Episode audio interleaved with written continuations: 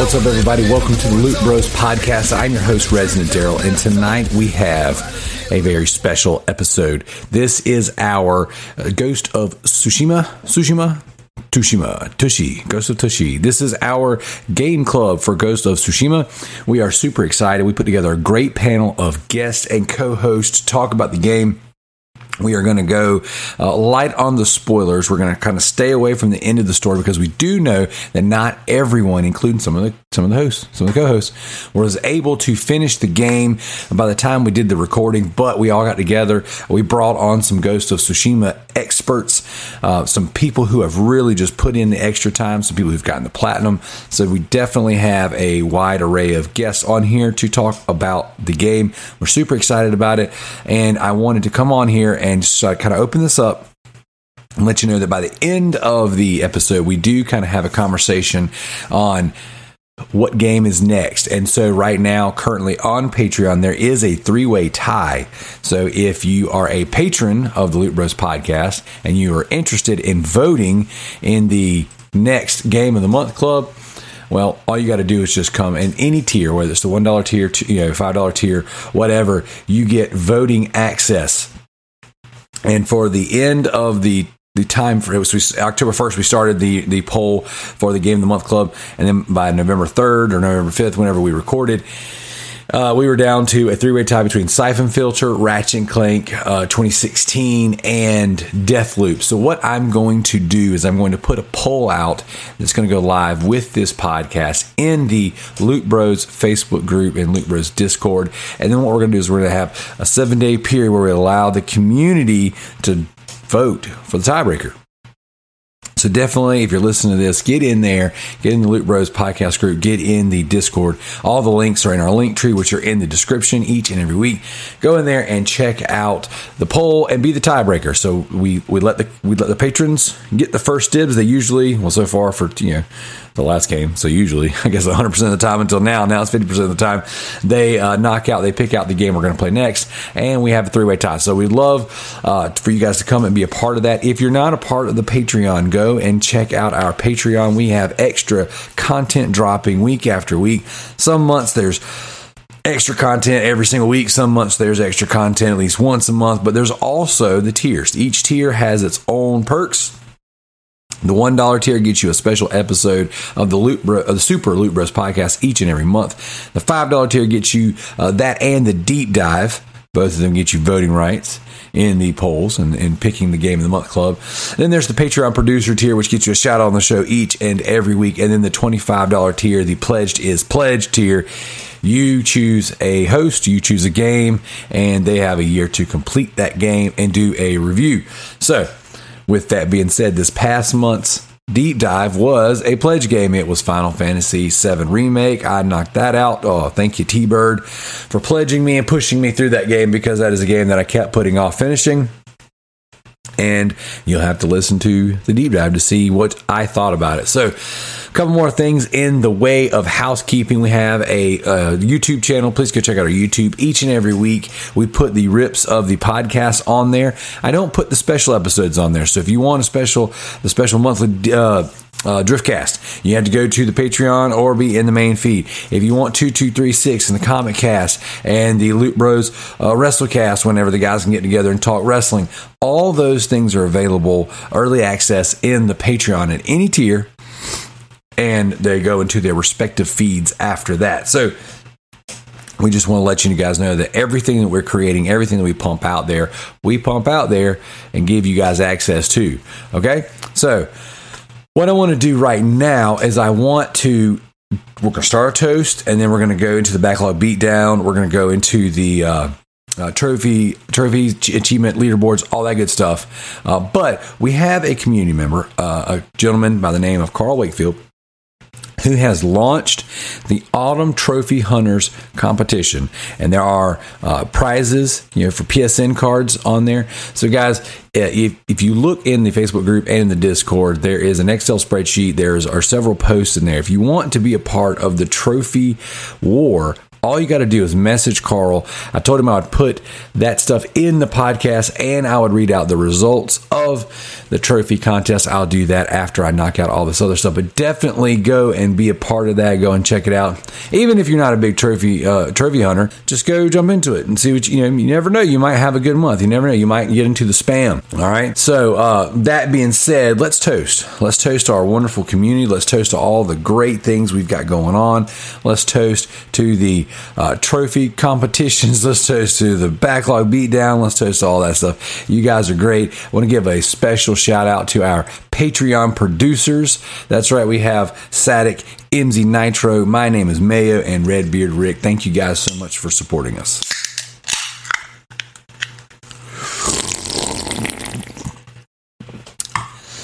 All right, guys, here we go. This is the results of the Autumn Trophy competition. So I'm going to read out just some of the top, probably 3 to 5 people.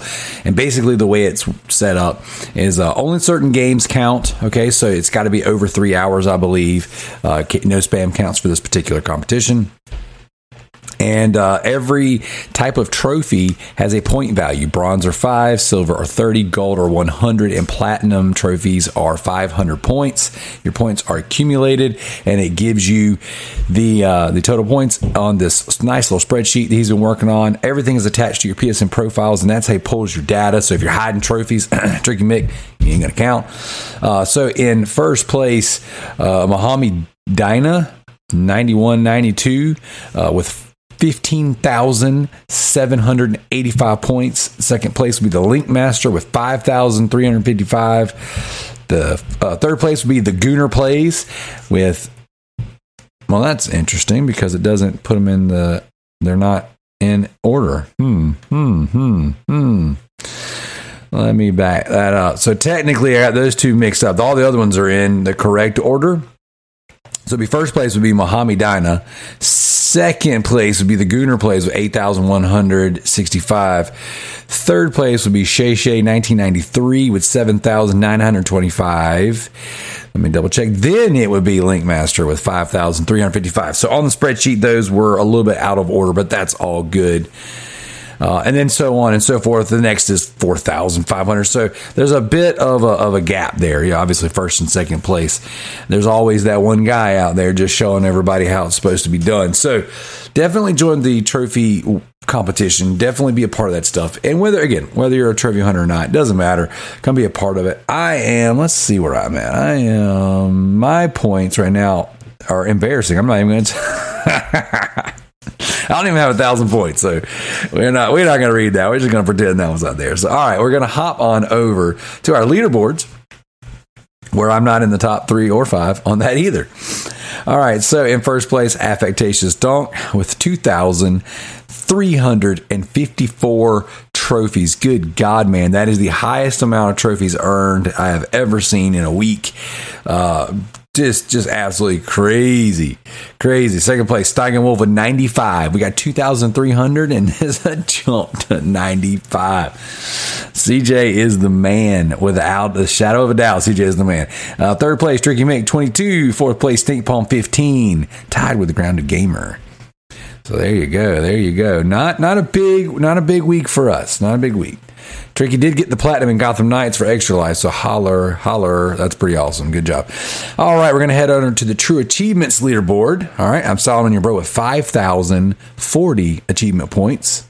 Sony Pony 2U with 1,010. GDI Master Ace with 546. And then Sadek with 295. And then we'll give the Bearded Nerd a little bit of his. He got fifth place with 80 points. So we're not really setting the world on fire on the Xbox front, guys. We actually only have 16 members in that leaderboard, and of that 16, there was zeros after the top 6. So we definitely got to figure this out, guys. Our Xbox crew needs to show up. I know we throw shade and we poke fun, but we got to have those Xbox players showing up, man. We got to represent. All you game masturbators out there should definitely be on this leaderboard for sure. All right, so that is the Autumn Trophy competition. That is the leaderboards. And now what we're going to do is we're going to head over to the Backlog Beatdown.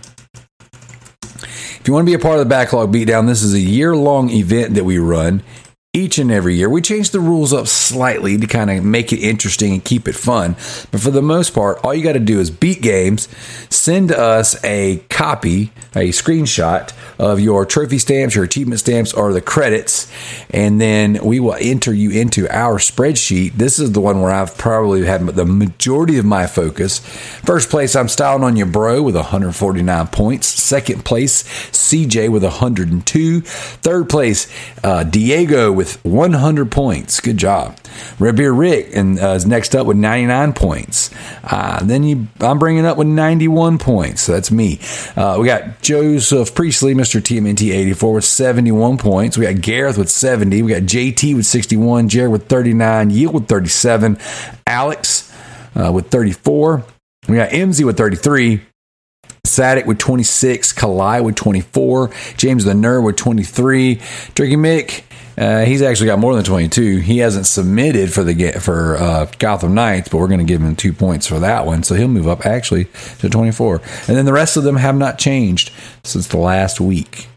So that's that. So all right, guys. So here's what we're going to do right here. We're going to jump over to our Game of the Month Club, as Kalai has called it. This is our Loot Bros Game Club, our book club style discussion. I don't want to call it a review because I don't think anyone really gave an actual review, but we did give our opinions. I think that the majority of the people that have experienced this game and played this game alongside us had a good time. I want to give a shout out to CJ. Unfortunately, we couldn't line it up schedule-wise with CJ.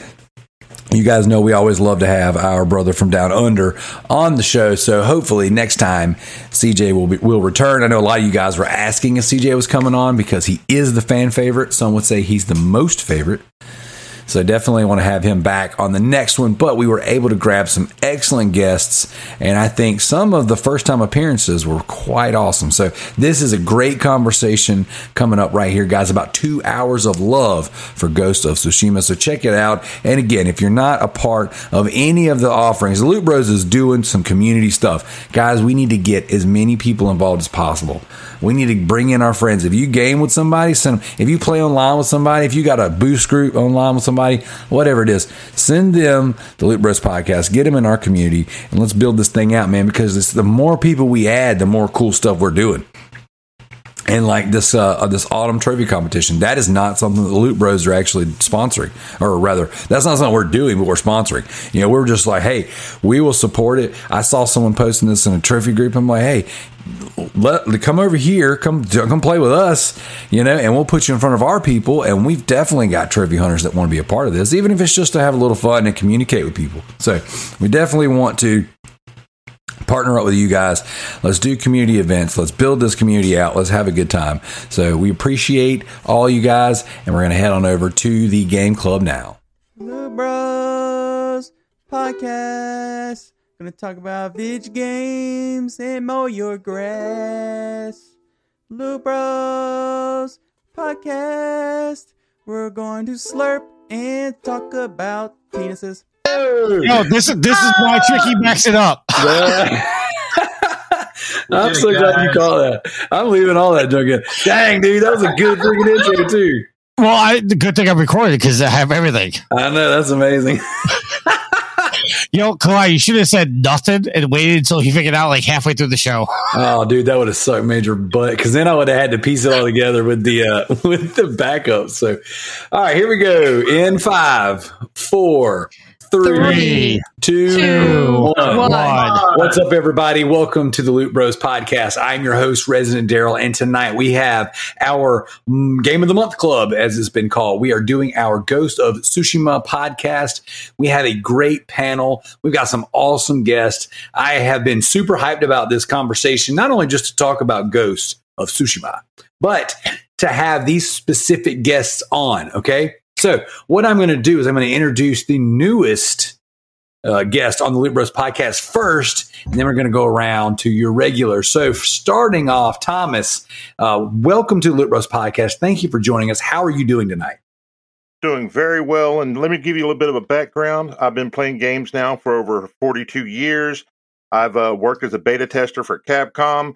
I actually worked for a early gaming magazine or online magazine at Game Judge, based out of Chicago. I was Game Saber. I actually gave a 10 to Barbie's Horse Adventure for the original Xbox. Gosh, that's amazing. Tricky, that's your boy right there. My brother from another mother. That's right. That's right. Hey, this dude's going to fit in real good with the Loot Bros. That is awesome. Tell me you rated Hannah Montana 10 out of 10. No, I was so...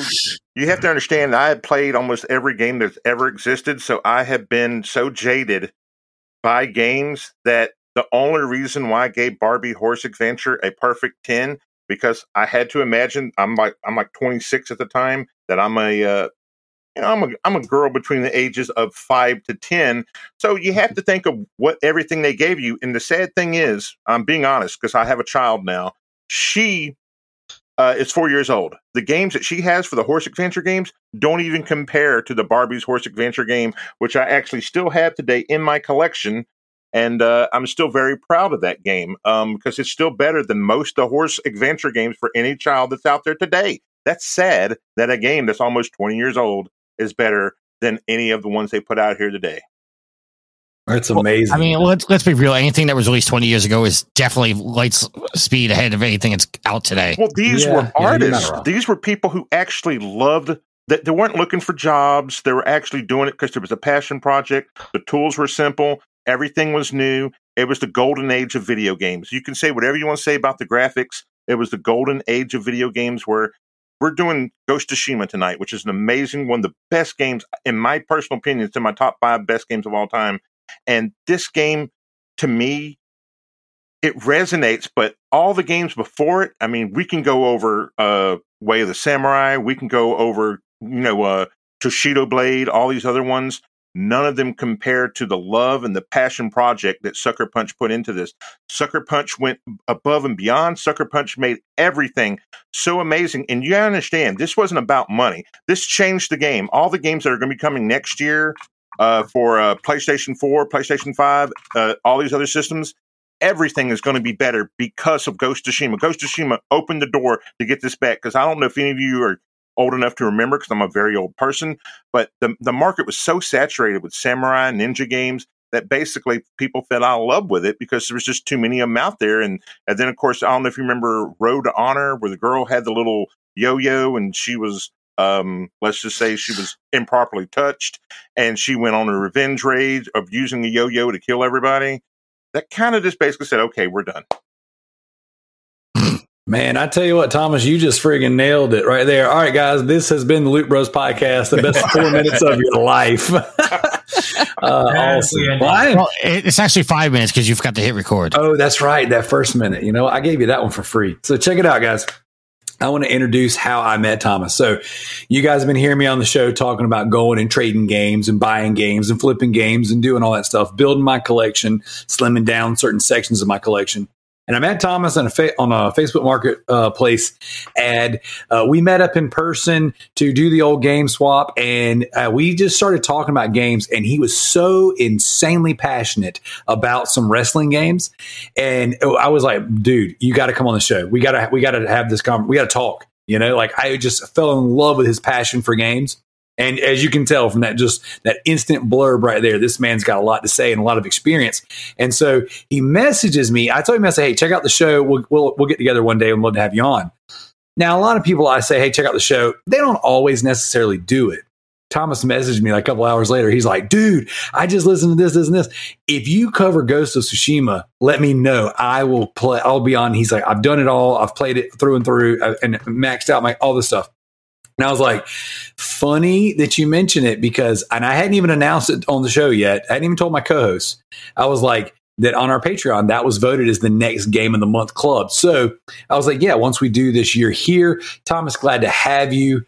I'm super excited about tonight. So we also have the commissioner, okay? The general, the attorney general, he is the man in charge of the Backlog Beatdown 3. It is...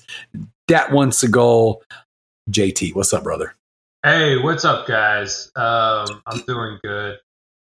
Having a blast. Just finished up all of the tales quests for Ghost of Tsushima before the show. Excellent. So that's done. I just watched the fourth season of The Dragon's Prince on Netflix. Oh, okay. Okay. I don't know what that is, but that's okay. The Avatar thing, the creator of Avatar created it after Last Airbender. Gotcha. Sweet, sweet, sweet. Awesome, awesome. And then we have our returning third chair, second chair. Maybe one day he'll be the first chair. We have our good friend and Loot Bros Driftcast co-host. We got Matt G. How you doing? Hey, good to see everybody. Been really excited to be on this episode for this specific game. I'd beaten it ages ago when it first came out. And then played the game. And then I played the game, yes. Hi-oh. It was this game being chosen by the community that refreshed my interest in completing the Iki Island DLC. And this has been one of my favorite games to not care about the trophies and just play it for enjoyment of the game. One of those guys. One of those. You know what? I take back everything I said earlier about wanting you on the show. I didn't even know guys like that existed. Okay. Well, they don't really. So check it out. I wanted Matt on the show tonight because Matt, you have a very descriptive way of explaining how you play games and your intention with games, very review style. So I was super excited to have you on. I am super excited to have you on tonight. I think that you're going to be a good contrast from all the ridiculous energy that we've all got stored up to unleash tonight. So bringing up our next guest, we have the one and only owner of ProvenGamer.com. We have the soon-to-be overdosed trophy spammer. We got Tricky Mick. What's up, brother? Oh, he did it. Oh, no, he didn't. No, you know what? You know what? Oh, I'll pop mine too then. I had to do that. How you doing, man? Oh, I'm tired. This is my 7th podcast this week. There you go. Apparently you go on vacation. You announce you're on vacation. Everybody wants you to come on the show. So I'm in this Facebook group, No Rules Podcast, and blah, blah, blah, blah. So somebody reached out and says, hey, I want to do an interview with somebody. Anybody interested? I was like, well, I'm on vacation, so I'll do that. This dude flipped the podcast like literally an hour after we were done. He put it on. He posted up. Somebody else listened to 2 other people listened to the show. They said, they want me on their show, and it just like snowballed from that. So between my podcast and this is now the 6th podcast I've been on as a guest. This is my 7th podcast in like 6 days. Excellent. Excellent. You're a friggin' podcast celebrity. So I know you're getting geared up for Extra Life. Unfortunately, this show is going to post after Extra Life. So I'm going to go ahead and say, good job, Tricky. You raised $4 million all by yourself and you spam the whole time. Yeah, I'm not spamming at all. I'm not like you who, spams and then gets the community to give you a pass. Look, man. I've been spam-free for 10 months and 3 days right now. I'm the people's champion. I'm the people's champion. The people love Resident Daryl. Okay? They support him. They do. The reality is they hate you, but they hate me more. Oh, okay. Well, hey, I am the least worst of the 2 of us. Yeah. But other than that, like you said, I'm doing Extra Life. Yeah. So when is this show actually going to post? Do you know? It'll post Monday morning. I always post on Mondays, 6 a.m. Eastern time. Okay. So I'm going to do a small plug, if that's okay.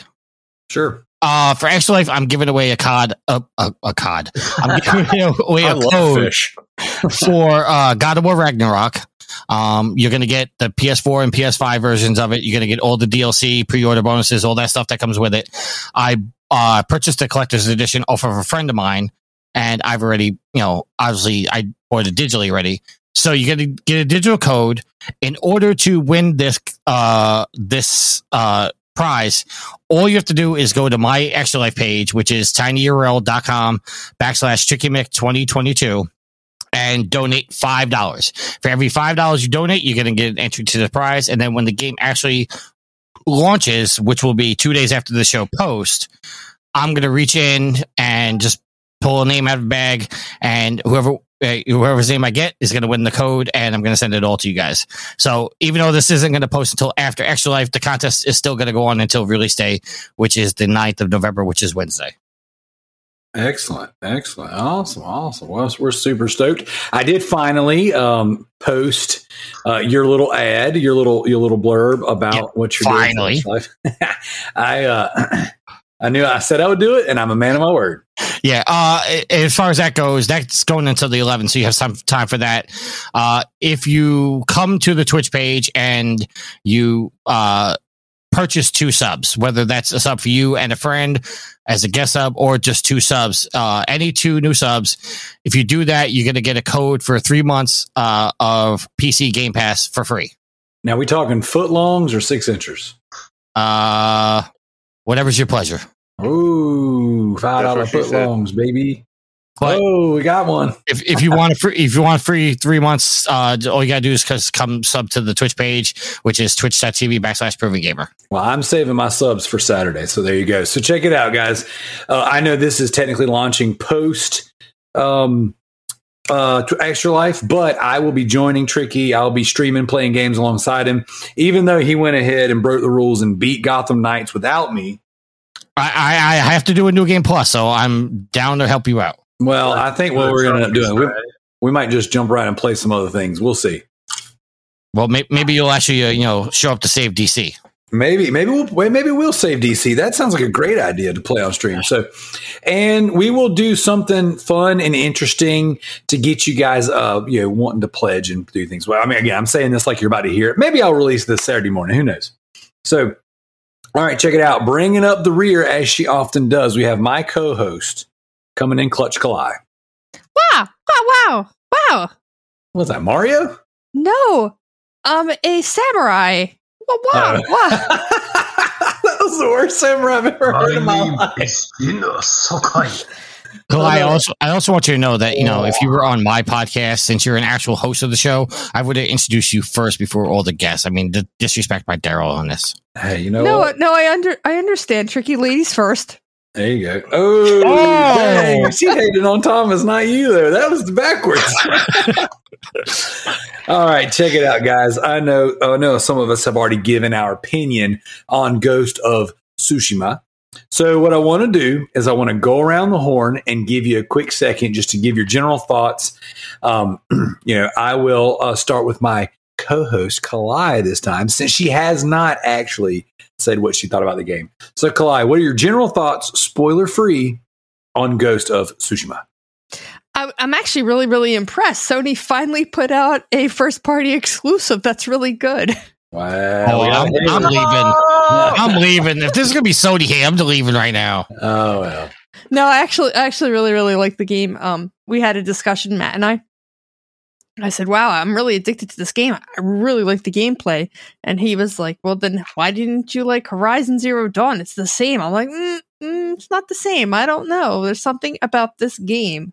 I just feel that I have more options for the play. So I'm really enjoying it. Yeah, she's a redhead hater.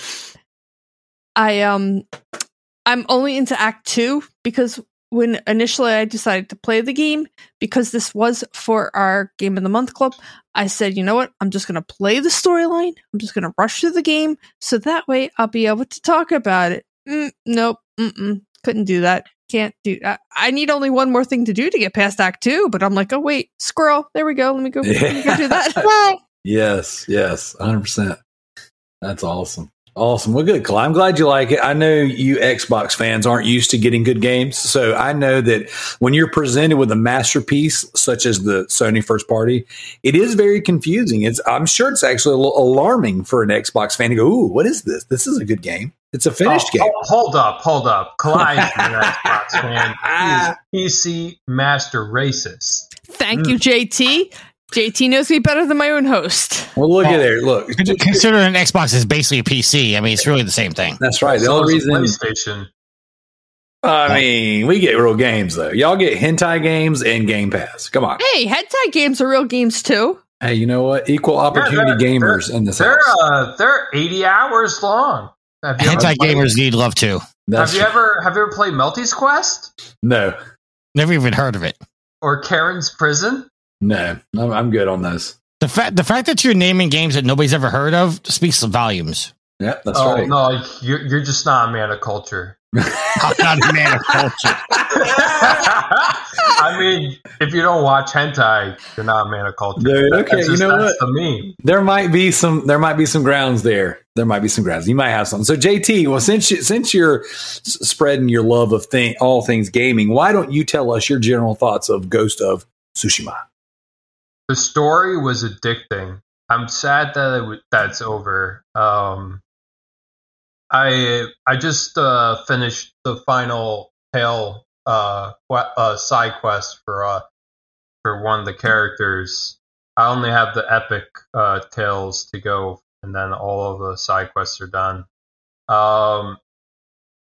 I thoroughly enjoyed it. I'm very, very. I think it's very cool when you fill up the gauge and then you press the two joysticks. Yeah, and then ghost mode. You just scare everyone. And that's like the best feeling in the world. Just like going like, I am Jin Sokai.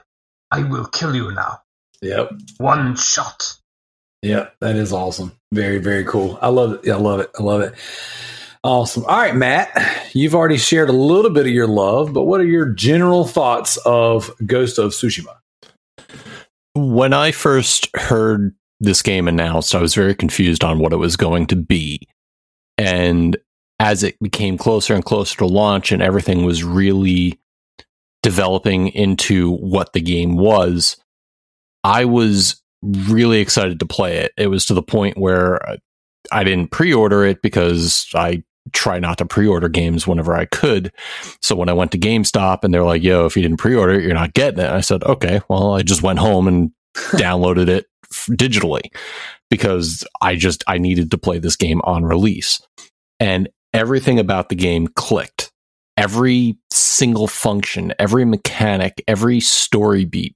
I've read reviews out there who said the story was predictable, and no spoilers. I can see what they're saying, but that doesn't take away from what the story did. And I was really excited with the time I spent with the game. And it's one of those, I classify it as one of those games that if I could stop, like if I could wipe my memory and play it again, it would just be that much better. So I loved everything about the game. I used to play the Tenchu games relentlessly. So when this game gives you the ability to either take combat on honorably or take it on via stealth, and I obviously chose stealth for most of the damn game, and I think I scared my friends and wife when they saw how efficient I was at killing everything without raising any alarms. It was everything I wanted the game to be. And because it gives people the ability to play different ways, like Kalai was saying, she has her favorite way of playing it. And because it does that, I think it spoke to the wider audience of everybody who wanted to play the game. Excellent, excellent, excellent. All right. Tricky Mick, what are your general thoughts of Ghost of Tsushima? Initially, when the game was announced, I fucking... Yeah, she got you. The only thing worse is you could have done was the rock intro. Initially, when this game was announced, I was really disappointed that we didn't get another Infamous game. And then, but of course, I was going to play this from the start. And then when I started playing it, if you listen to Trophy Wars, initially, I didn't like it only because of the fact that it felt like I couldn't control it properly. And then I kept going because my co-host said that, you know, to keep going, it's worth it. And then I realized the control issue was on me. It wasn't on the game. And then once the control hit, it was on. I've gotten the platinum in the game twice for the PS4 and PS5 versions. I did Iki Island. I didn't so much like Iki Island just because I felt like it was a departure from the way the rest of the story was. And I don't want to say what it is because I mean, I think that's a little bit of a spoiler. Overall, I love the game. It's one of my favorite games of all time, but I would not put it in my top 10. Oh, wow. Wow. Interesting. Interesting. All right. All right. Well, Thomas, you already really led in hard with what you thought of it. So spoiler free.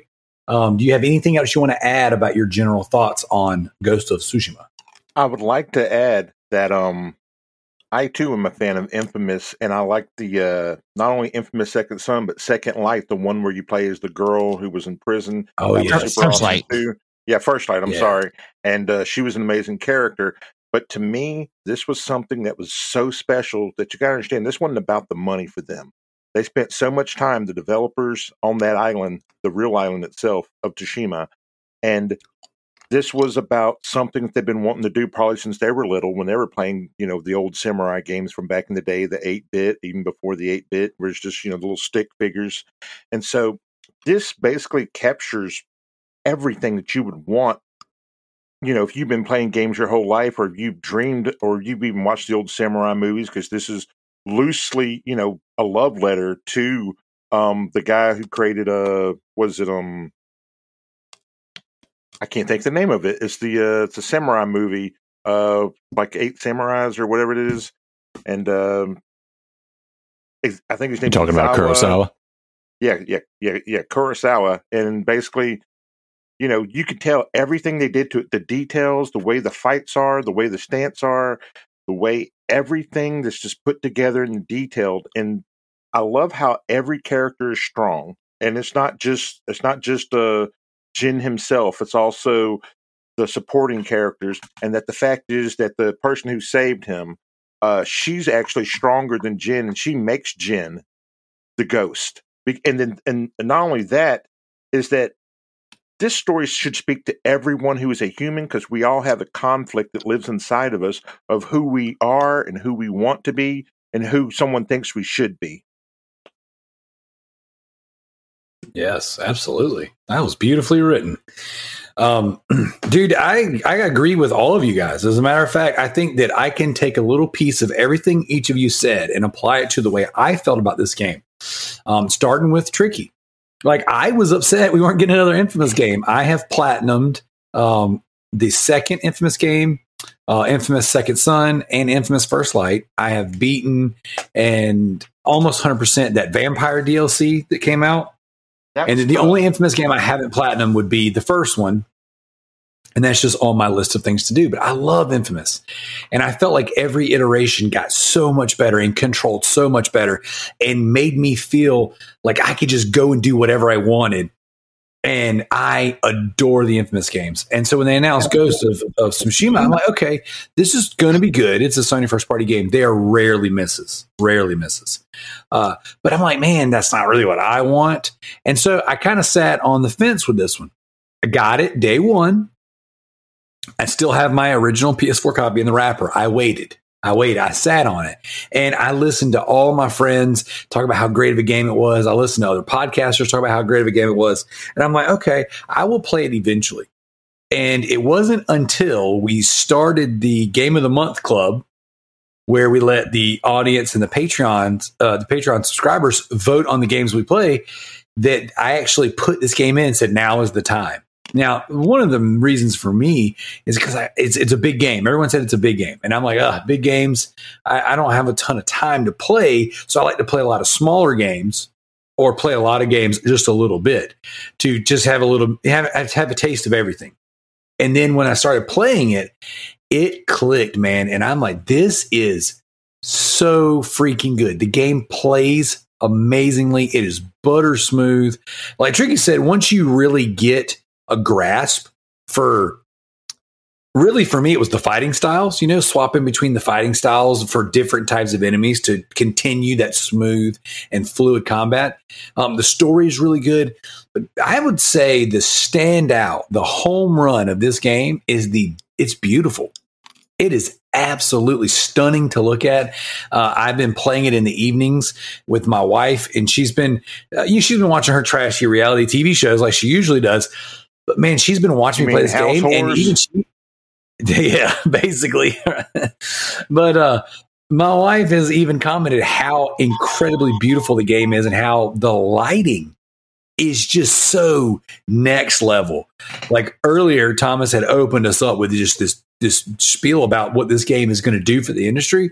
And I wholeheartedly agree that there are things about this game that are going to change games moving forward. This is I don't know that it's a generation defining game, but this game really was just beautiful. Like, it's a beautiful game, and the production value is absolutely incredible, and I'm having a blast. I'm really, really loving this game. Just like Kalai, I jumped in with this attitude that I'm like, you know what? I'm going to go in and I'm going to mainline this game to make sure that I hit the time limits because, you know, when we do the Game of the Month Club, we want to make sure that we don't draw it out so long that people lose interest.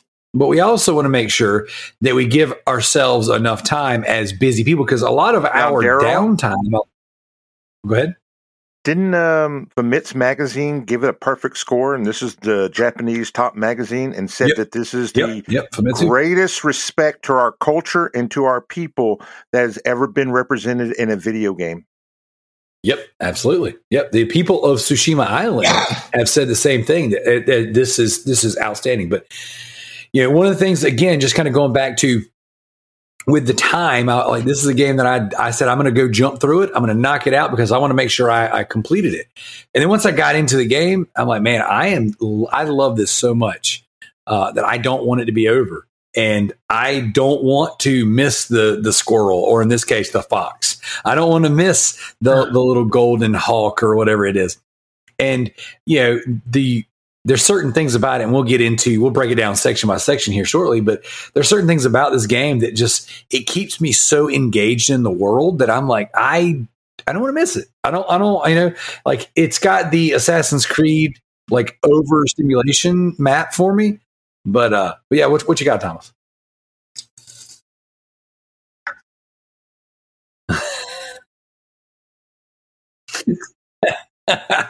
No, but I will tell you a funny story. I jumped in one of the hot springs, and my daughter came in, and she's like, and my daughter's 10. She's like, "What is that? Why is there a naked man on your screen?" You know what I did? What's that? I went into one of the hot springs, and I was like, "Damn, I want to go to a hot spring." Yeah. Like, why don't I want to jump in a jacuzzi? Yeah. Like, why don't I have one of those here? So, screw a jacuzzi. Can I just add something to the lighting you were talking about? Yeah, absolutely.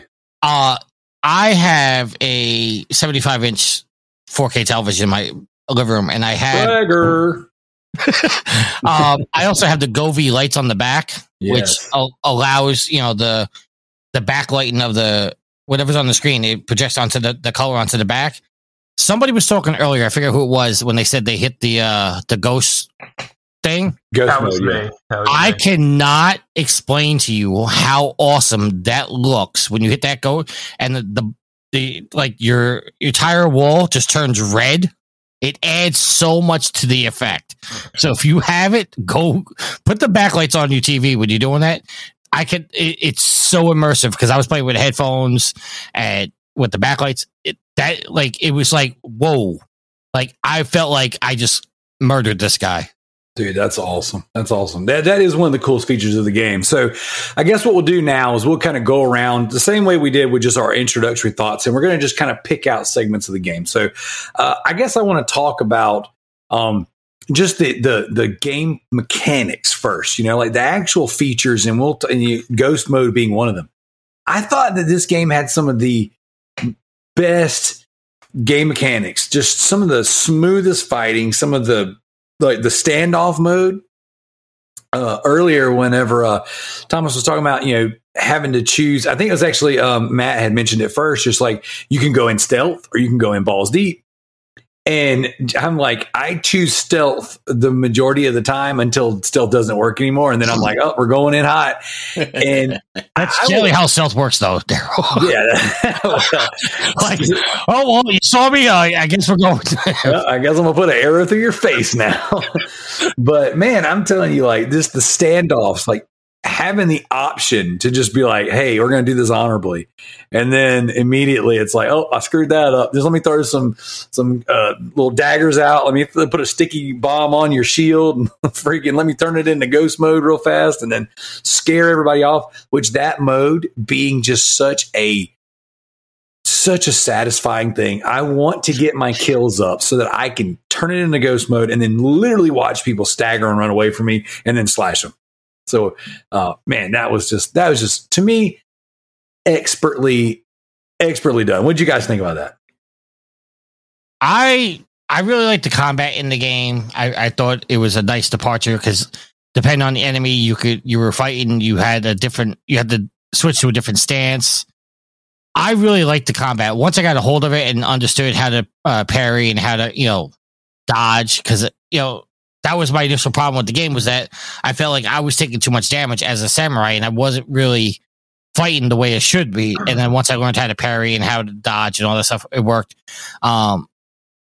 That's the combat is what stood out to me more than the visuals. I mean, obviously the game is beautiful, but the combat is what really stood out to me with this because, games like, I'm sorry.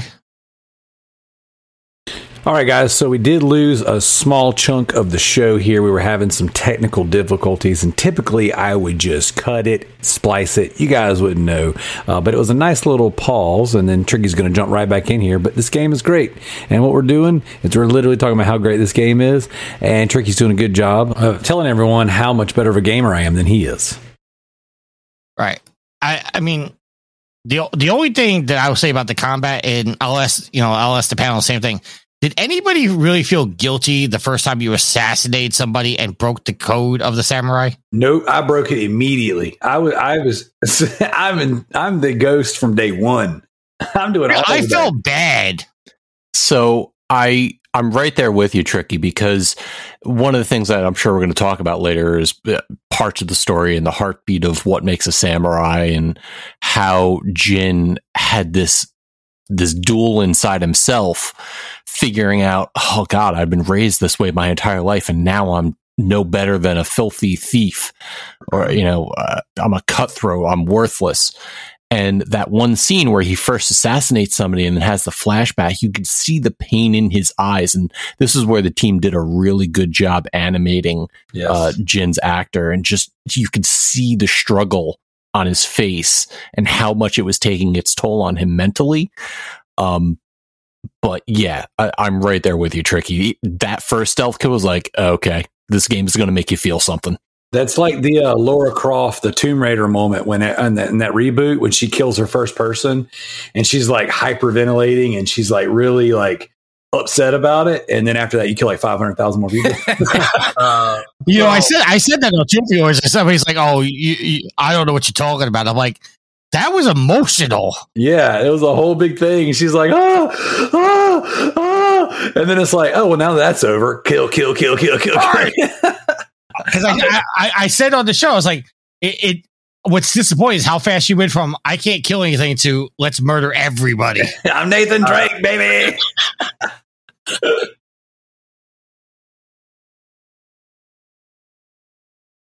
There you go. That's right. I did not mind taking that leap to stealth kill. I was like, nope, that's it. I'll do it. I'm good. Backstab. That's me. I was like, "Ooh, can I slice his throat? Got him." Then I was like, "Can I assassinate him? Can I stealth arrow his ass?" So like, I'm like in the background going boink, and I'm like pinking them off, and I'm like hiding again. I'm like, "Can't see me." It's so good too. Like the array of tools in your tool belt is like I can just go in and I can slice them, I can stab them, I can hit them with the.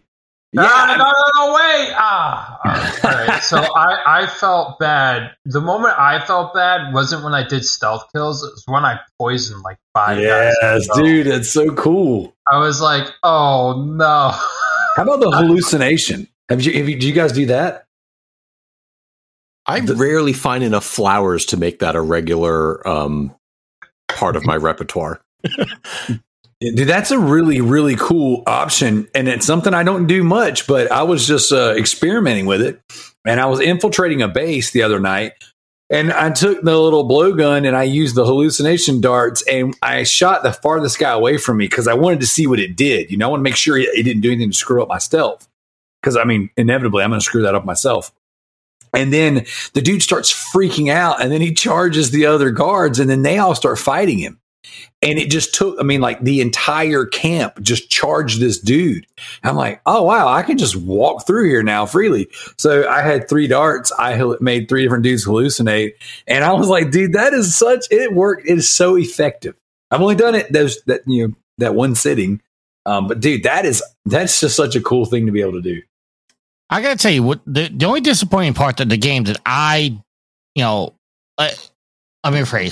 the only thing disappointing about the game to me was coming from the Infamous games, the Sucker Punch making those games.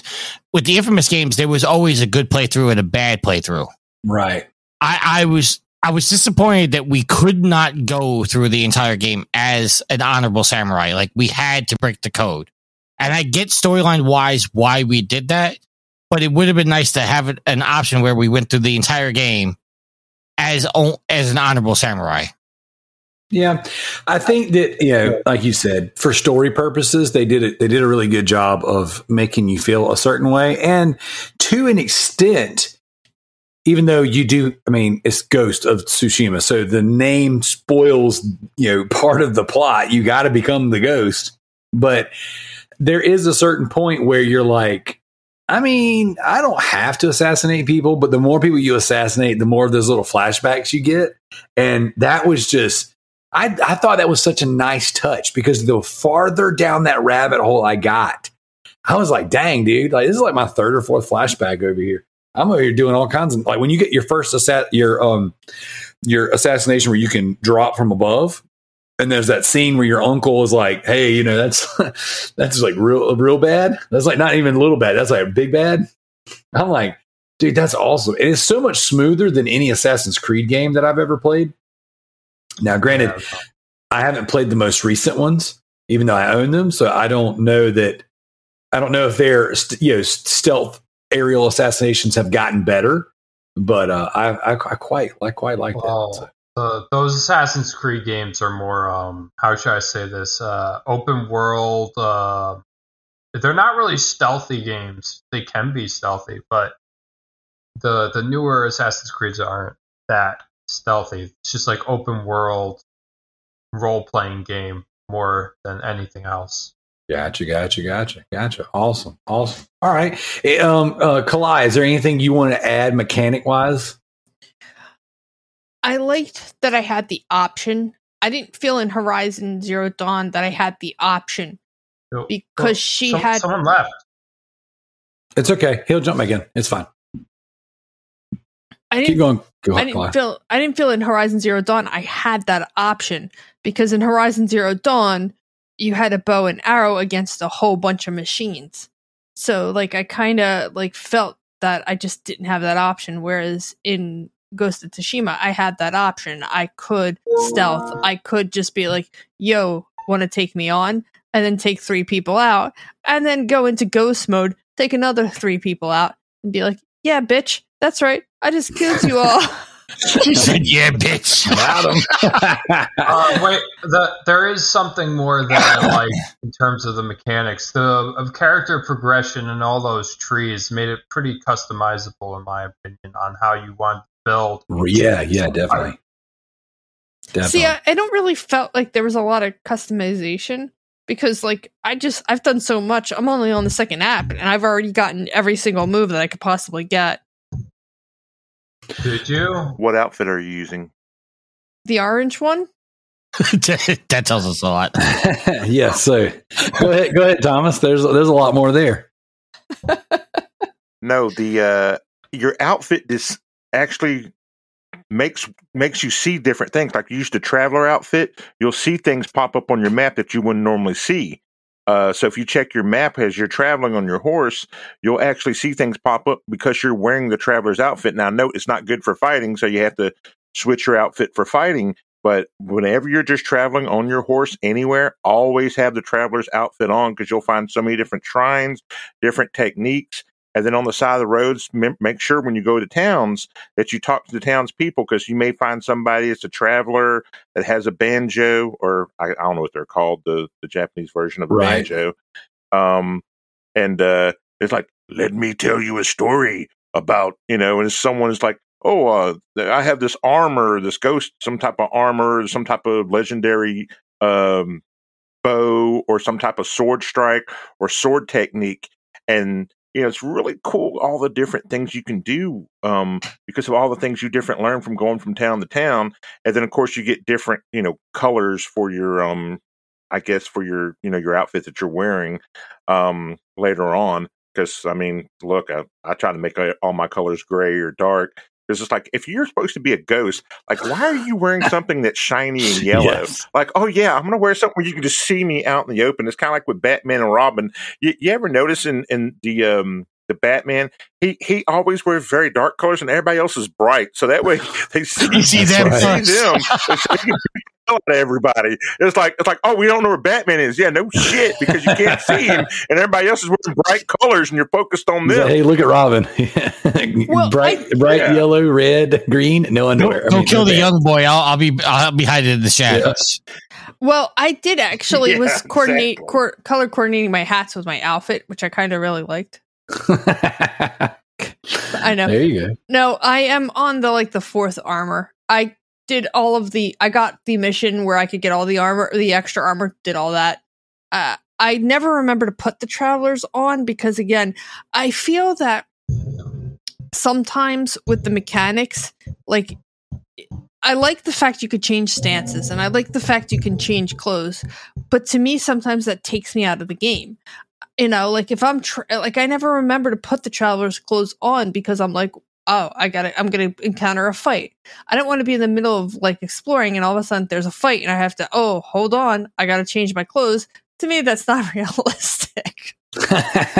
Wait, I got to change my helmet. And make sure you hit up all those towers. Everybody stop. You know, I just got to change my armor real quick. Yeah, can you not kill me right now? Right? I feel like this game could have benefited from a loadout option, you know, even if it's just alternating between one or two. Yeah, I tended. It wasn't until shout out to Jared, friend of the show, where he was like, "Are you using your traveler's armor? It opens up the map and you can see everything more." And I was like, "I saw that. I didn't really use it. I need to let me flip over to it." Sure enough, that's kind of what I stayed with until I unlocked my ghost outfit, and then from there, I've just been a ghost. Like I'm not big on changing the outfits. I definitely don't like all the colors. Every time I would upgrade my armor and it would give me a more funky looking helmet, I would take it off and put a headband on. So yeah, I stayed with the Sakai armor. Look, the entire time. When you change your armor, just think of Zoolander when they're all doing the gas and they're like, "Wake me up before you go." There you go. Just think of that, and they're all doing the little gas thing, and they're doing the wardrobe changes. Just think of Zoolander. There you go. You know, because you know I'm a sorry. I don't watch bad movies. That's a great movie. I'm using the ghost armor. I almost have it fully upgraded. Second one was horrible.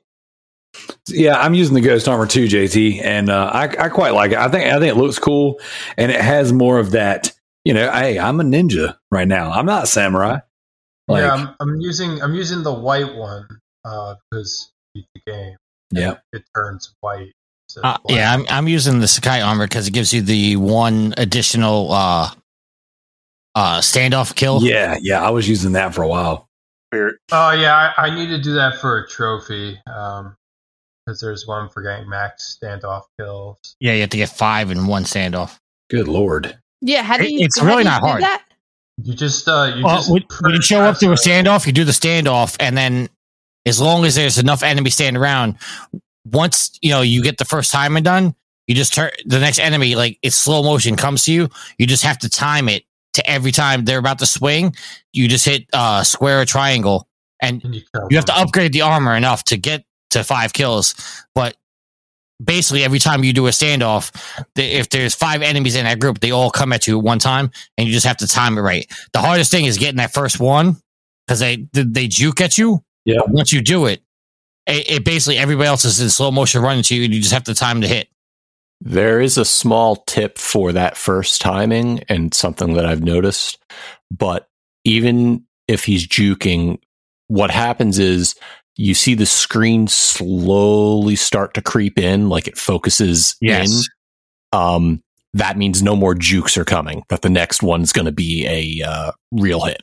He's all out of jukes. Yeah, the thing is, if you mess up that first juke, you're basically like on life support. Yep. Yeah, instantly. Yeah, it goes straight down to like one slither of health and one more shot and you're dead type of deal. Now, one other thing, I know, like, I'm a guest and I'm basically like... man, this is the community having a conversation. Let's rock and roll. How did you guys feel? Because it's one of the features I hated worse of the game was the, for lack of better terms, the GPS system, where in the context of the game, it was the wind that showed you the direction of where you're supposed to go. But to me, having to keep doing the wind to find out that I'm going in the right direction was a little bit annoying, where there wasn't like a line or something saying. Now I understand in the context like of the game, the wind is, you know, fits the aesthetic perfectly. But how did you guys feel about the wind? I would have rather had an arrow. Loved it because it didn't hold your hand constantly. Yep, I agree. I loved it. Go ahead, JT. I'm sorry. I would have rather had an arrow, but that's just because like I want to move on to the next game. No offense. I have a lot of games, so. Yeah, so I started off that way, JT. I really did. And for me, I was like, okay, I think this is a very interesting mechanic. I think that's very neat. And for the game, it's very cool. But for me as a gamer, I'm like, you know what? I love whenever there's a waypoint. I love when there's a navigator. I love freaking Dead Space because you click in your thumbstick, boom, he throws like a little line on the ground and it tells you exactly where you need to go. And for me, I don't like to just get lost in the world and figure it out unless I choose to play that way. What I loved about there should have been an option. And so we'll see what I love about this game is if you don't roll your hand across the touchpad, 90% of the time the wind's not really blowing and telling you where to go. Like sure, when something major happens, the wind will go. And if you're on a quest and you do something or you know, let's say like, for example, like when you go and, here's a tail. Do you want to start this tail and stop what you're doing? I'm like, no. And then as soon as you back out, the wind blows again, just to kind of show you which way you need to go. But for the most part, this game gives you the option to just go and play. And I do that. But what I love is whenever I'm done playing, okay, where am I going? Let me roll my hand across the touchpad. So I personally thought it was very cool. And it was a good use of the touchpad. You know, everyone complains that like, oh, we got this touchpad, but we don't ever use it. And Ghost of Tsushima's like, hold my beer. Hold my sake. I don't know. I just felt like when it came to the wind, just for me personally, I felt like it wasn't a sufficient way to navigate. Okay. Fine. What makes you say that? And I'm asking just genuinely from if it wasn't efficient, I don't think it would be as. I'm trying to think of the term. Like everybody used it. Most people had no problem with it in that it got them to where they needed to go. So from an efficiency standpoint, you're just looking for something that goes, hey, here's the exact thing you need to go to, right? Well, not necessarily. I mean, and also my issue with it could just be a personal issue because I'm colorblind. So sometimes with still better than Borderlands. Sometimes with all the colors and everything like that, I didn't exactly see the wind, and I felt like, okay, I have to go from point A to point B, but obviously there's a long distance, and I'm going to have to navigate mountains or cliffs or a lake or whatever the case may be. So as you go around the cliff or something like that, you go back to the angle where you think you're supposed to go. And then, you know, you haven't checked the wind in 20 seconds. All of a sudden you realize, oh, no, I'm way off. So it just, to me, not necessarily like I needed a line, but I felt like they could have done something saying, hey, you're getting off track, or hey, you know, go to the right a little bit more, or go to the left a little bit more. To me, it just wasn't that efficient. Now, again, that could just be my issue because I didn't see the wind or wasn't checking the wind as often. but I just felt like there could have been a better navigation. Instead of having to constantly hit the touchpad, maybe keep the wind going. Yeah, no, Tricky, I'm with you on that one. Okay. You're not alone. I definitely caught myself getting lost on the mountain areas a little bit as well, but I have a tendency to struggle with that in all open world games, especially, good God, Far Cry games. Like, you can have your little navigation point and it says go here, but you can't actually go up the mountain, so you got to go around it, find a cave, crawl underneath it. I thought this one handled it a little bit better because the wind would obviously kind of blow in the direction you needed to go on a ground level. But you know, I can see what you're saying. Kalia, did you struggle with the wind at all, or did you like it? At first, I was like, "Oh, this is really weird," but then I kind of grew to like it, only because I've played a lot of games. I've played a lot of RPGs, and RPGs tend to point you go here, go here, go here. So I found the wind such a new mechanic in a game that I was pleasantly surprised that I'm not going to have the same thing over and over again. And sometimes I did have to pull up the map just to get me a better idea if I'm going in the right direction. But generally, I think I really did like the wind. Excellent. Awesome. Now, Thomas, I know you've kind of spoke around about it, but what did you think about that mechanic specifically? I think it was perfect and for what they were trying to do. Because remember, they're trying to get you a feel of what a samurai would feel like, because his spirit is broken as a human in general because of what he's gone through, what has happened to him. And so, I mean, God, I think he's delirious because he really hasn't eaten that much. And so what better thing to do than listen to the wind? But they should have gave you the option to either have a wind, to have like a chime, or to have like, I don't know if you ever played the original Fable where you have the magic dust at the bottom from time to time that leads you. Because, Xbox actually had some pretty good games, at one point in time. Back in the day, Dimatric days, baby. Did they ever have really good games? Yeah, man, back in the day. Well, the thing is that, not to get off topic, but they've thrown so much money in Japan. And if you remember this is very early. They actually had a deal with Level 5 games called True Fantasies. Look that up, True Fantasies. And it was supposed to be an online game for the Xbox. The original Xbox was going to be an MMO. And all of a sudden, it just disappeared. And then the new Dragon Age came out. You said this is going to be with Level 5 games? Yes, Level 5 games. And it was called True Fantasy. It was actually on a lot of early demo discs that came with some of the games. Like you had Crimson Skies and some other ones that had videos for it. And if you had like a couple of Japanese imports, like I have a couple of ones called Wild Rings for the original Xbox, where it has all different classes fighting each other, from like wrestlers to boxers to MMA to kickboxers, all fighting each other. And it actually had like the little video demos for it. But that's nor here or there, but the Japanese and the culture of them having the wind and what it meant. But again, I think because we're Americans, we're very spoiled, or Westerners, whichever one you want to call it, and that we're so used to having our hands held from GTA 4, GTA 5, or just all these other different games where it's just like, hey, I know you're easily confused and you're moving on to the next thing, so forth, so we're just going to make things very easy for you, where they just wanted to try to change it and do something differently. And this is where like people like IGN and other people had problems with it, because they also had a problem with the win thing. There's like, oh, well, it's too difficult. It doesn't really tell you what you need to do. Hey, if you want to know difficult, play the original Borderlands when they take you to a place and you're looking around and it's like right there on it. And it's like, what the hell am I supposed to do? And then this is before like, you have to have people doing good tutorials on YouTube, and you're just like looking around for like an hour trying to figure out what you're supposed to do in that one little spot. So, Thomas, I know what they did. They decided instead of going with that MMO, they're going to wait until the PS3 and come out with White Knight Chronicles 1 and 2. I thought White Knight Chronicles 2, if they didn't charge you money, it actually could have been good. Yeah, these are like they're like, it's an MMO, but it's not an MMO type of thing. It's so weird. They're like co-op MMOs. Oh, you mean like Phantasy Star Online, the original? Well, that was still an MMO, technically.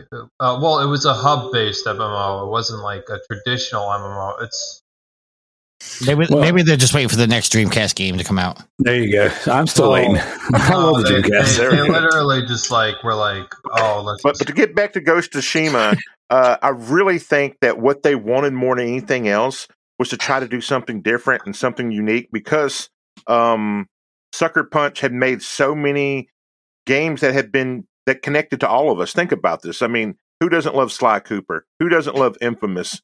And so it was one of those things. I just wanted to try something new. And, you know, it's kind of like, well, some people loved it, some people hated it. And then we'll see what they do in the next one. And for the love of God, please, you know, you don't have to do the same story. Go to Kyoto or go somewhere in Japan and let's move on to the next Ghost and a different story. I mean, have like maybe two people and then add a little co-op. You know, I can't wait till we talk about the co-op in this game or just the online mode, because this is the pure. This is something that wouldn't even expect that they gave to you for free. You can charge money for. Yeah. Well, absolutely. Why don't we go ahead and jump into it? Since we're here, I've never played Legends mode. Me neither. So I've had some friends some coworkers tell me that that was so good. And I know that you immediately told me about your time with Legends. So while we're talking about just things we love about the game, why don't you tell us about Legends mode? Sell it on us. Okay. All right. Legends mode to me is something that's so special and so different because they didn't have to do this. This was originally announced for the 6 years it was in development as a single player game. No one knew this was going on, maybe except for the people who were very close to the project, and everybody was tight-lipped. Usually everything gets leaked. Nothing was leaked about this at all. It was just dead silence. You didn't know, I didn't know, and basically we all believed that Last of Us 2 was going to have multiplayer, and it didn't. But that's nor here or there. Now, this comes out in September to little to no fanfare. Nobody knows what's going on with it. And then you turn it on, and you're not playing as Jin Sakai. You're playing as these different ghosts in this different realm. And how you build your character, there's four different characters. There's the Ronin, there's the Samurai, which is the tank. The Ronin is basically your archer. Basically your healer. Of course, the Assassin, which is, you know, the ninja. And then you have your archer. All these characters are all different, and they all have specialties. What makes this so good is that they have a story mode inside the multiplayer where you can play two people co-op, or you actually have a different story mode that's ungodly hard, by the way, where four people can work together in order to try to win, to beat this demon, and she's a demon ghost, and it's just so many different stories in Japanese lore are all based together on the Oni and everything. I don't want to tell too much about the story, but how you build your character makes everything. I've been playing the multiplayer now for almost 2 years. I kid you not. All my characters are level 120, which is the highest you can go. And even my assassin personal level up, I think he's like 156. And then every build does something different. So depending upon what you're playing, if you're playing survival mode, if you're playing nightmare survival mode, if you're playing, they have all these different modes. And each mode that you play, or rivals mode, each mode you play, everything changes based on your setup. In other words, you could be, it's kind of like, like a Souls game. You could be as strong as can be. Your guy could be completely maxed, and a clown can beat you, like a low level can beat you if you're not using the correct weapons, if you're not using the correct setup. Everything matters. And then if you have everybody that works together, like one person's a healer, you could have two samurais or maybe two assassins. Everything makes sense. In other words, if you work together, and then the story mode inside it is so good. And then there's the different story mode, and the four-player story mode, which is the nightmare mode of the Elo Tales, are just, you have to work together. In other words, if you have people who are jerks, you're not going to win that mode. Now that four-player, that's the lead, right? Give someone else a chance to talk. Yes. Okay. This is the raid, right? The four-player is the raid.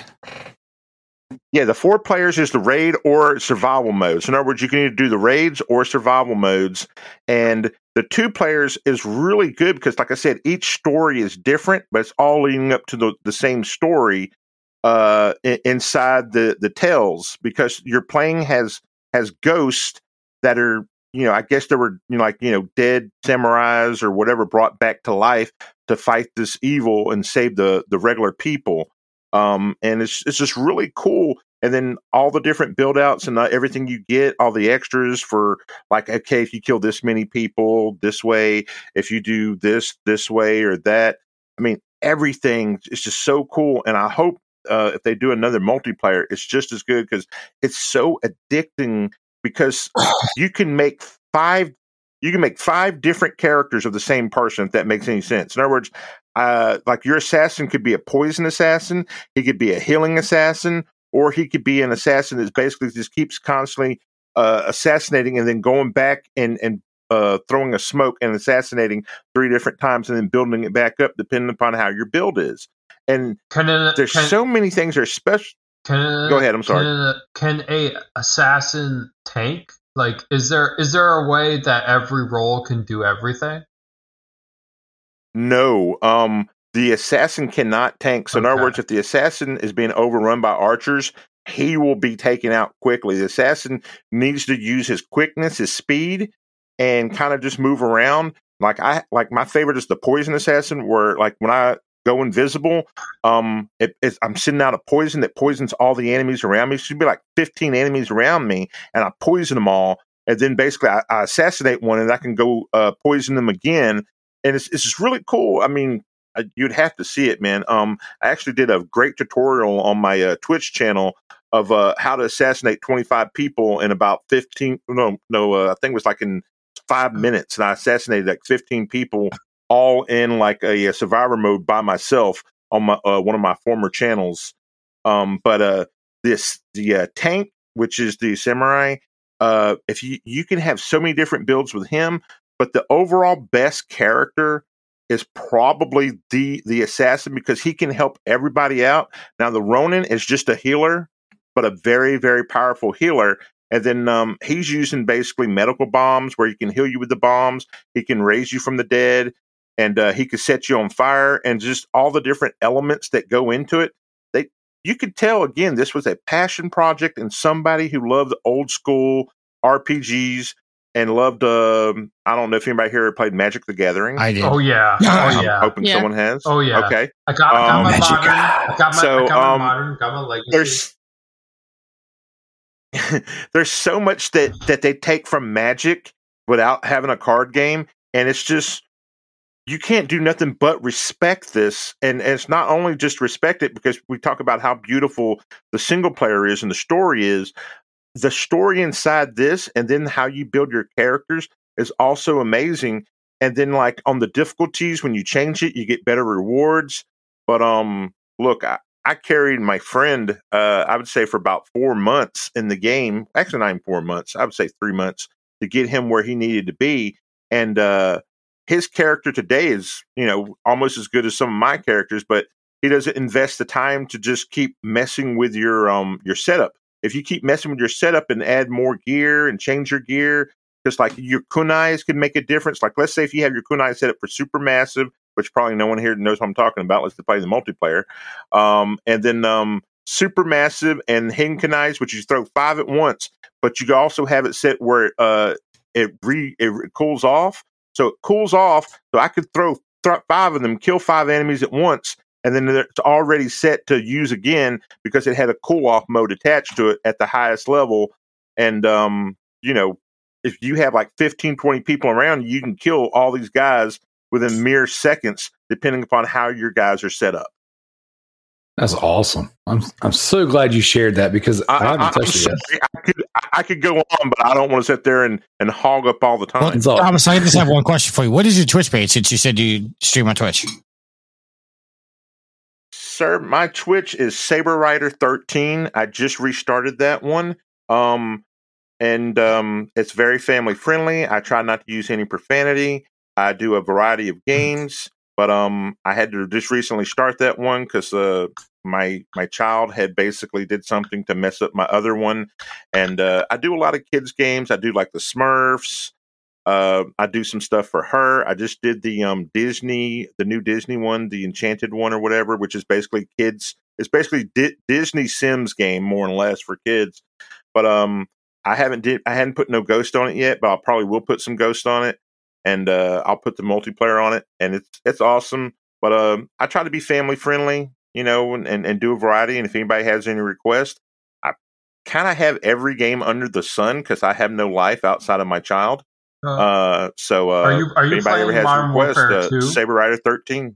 Excellent. Yes, sir, I am. And let me say it's one of the best Modern Warfares I've ever played since the original Modern Warfare 2, and no one's called me the N-word, so that's always very nice. All right. I gave you a follow. No one's called you the N-word yet. that is, well, I hope that they don't. Now, in the original Modern Warfare, just I'll make this quick, I have never been called a profanity and a racial slur so much in my life than I have then. I understand when I was growing up, I was called mixed breed and whatnot. I understand that because, you know, I'm Irish and Comanche Indian.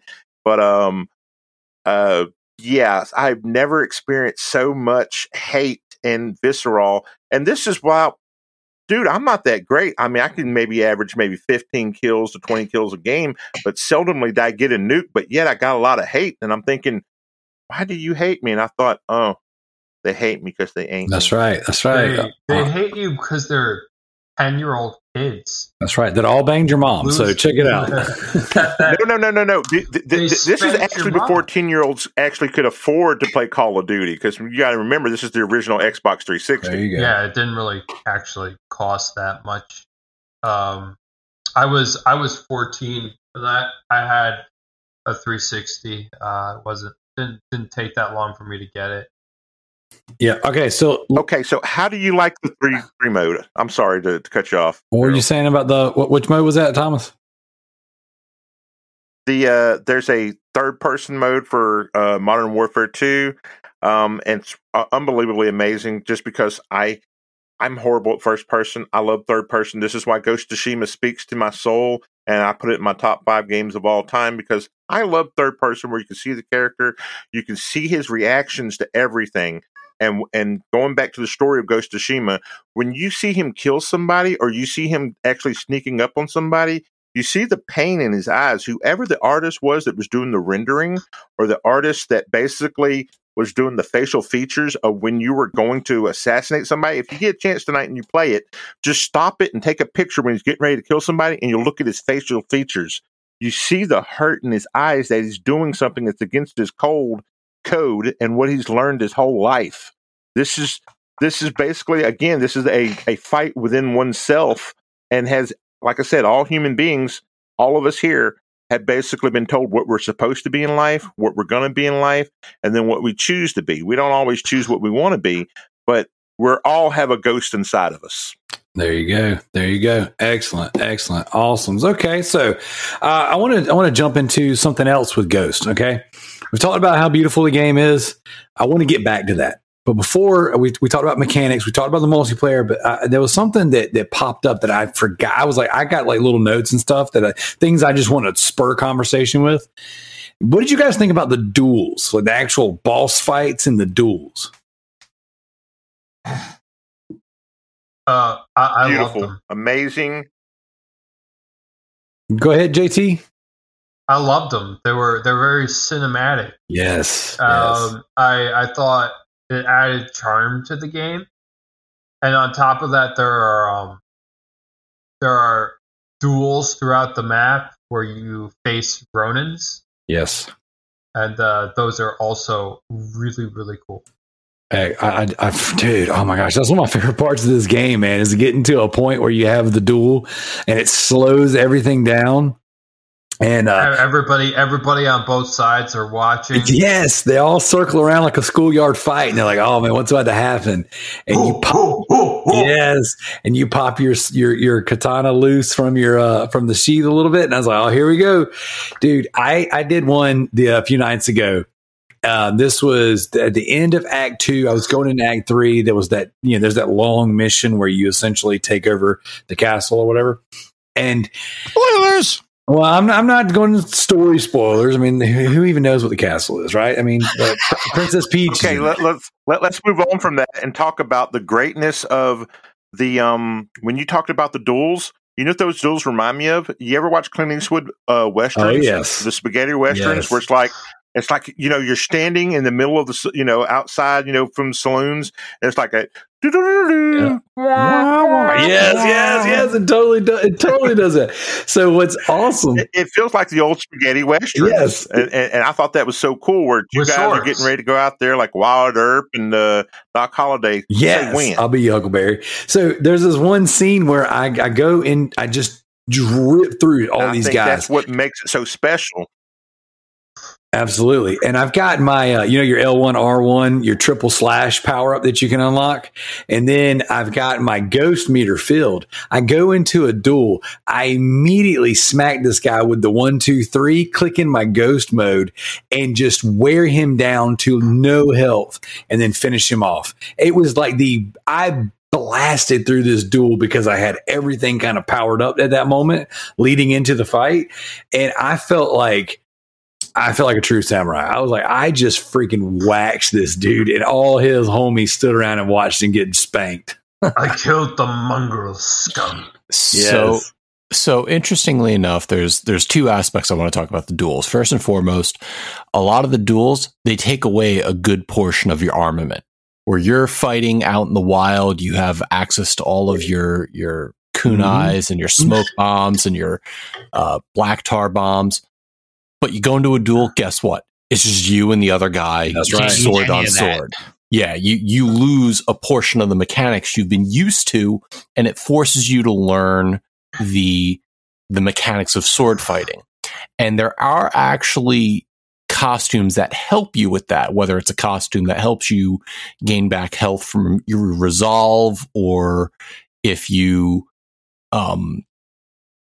if you're trying to hold up extra combos, you can outfit for a duel, and that's great.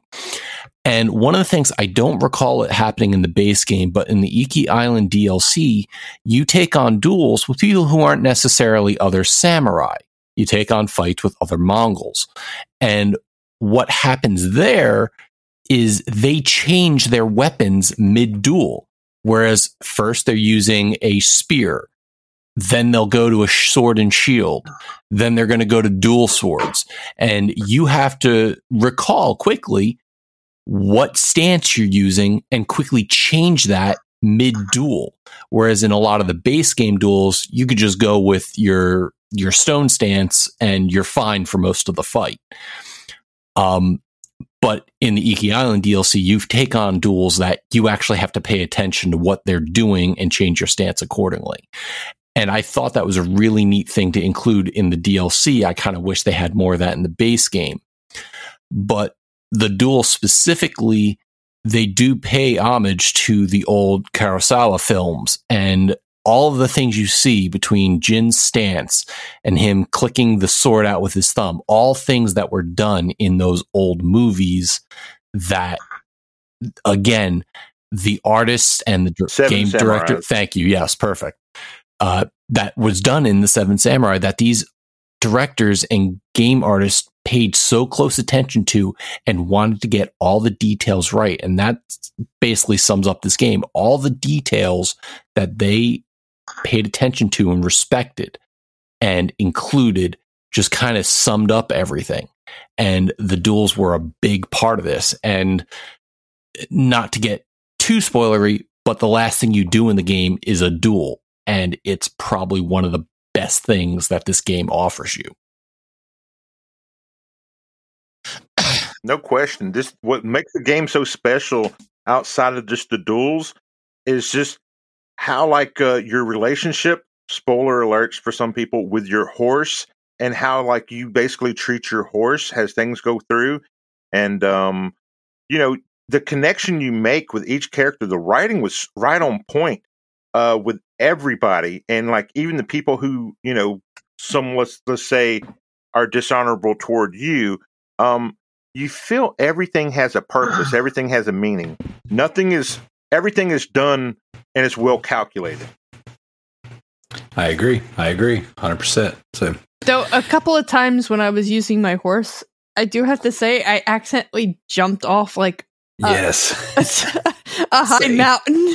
And just like, I was like, no, not my horse. I died so many times, or hurt myself rather, so many times because I wanted to jump with the horse, but instead I just jump off the horse. Did a little bit of a spoiler. How did you guys feel when your horse was assassinated? That was a terrible. That's a big spoiler. Wait, really? Oh, I'm sorry. I am so sorry, Clyde. I totally forgot you haven't got that far. What the hell? No, she's God. Literally. That's her next mission. Your horse gets joined, Kali. Yeah, it's very sad too. Not my special edition horse. Your horse learns how to talk like Mr. Ed. It's gonna die, Kali. Kali. I am sorry. I totally forgot you hadn't got to that point yet. Try jumping in there and grow that attachment, and then you're gonna lose it. Yeah. And then at the end of it all, you're going to have to pick a new horse. But I will say, because you guys know my love of The Last of Us, I will say I hit the emotional level that I felt at the beginning of The Last of Us. Oh, dang. It was a tough one, man. I immediately paused the game and texted Alex and yelled, I'm like, you motherfuckers didn't tell me this horse was going to die. I was distraught. You know, Tricky, I'm going to absolutely have to rename you. Why is that? Because your new name's going to be Roberto. Oh, come on. Oh, dang. She's throwing shade. No, I am seriously sorry. I totally blanked on the fact that you ain't gotten that far yet.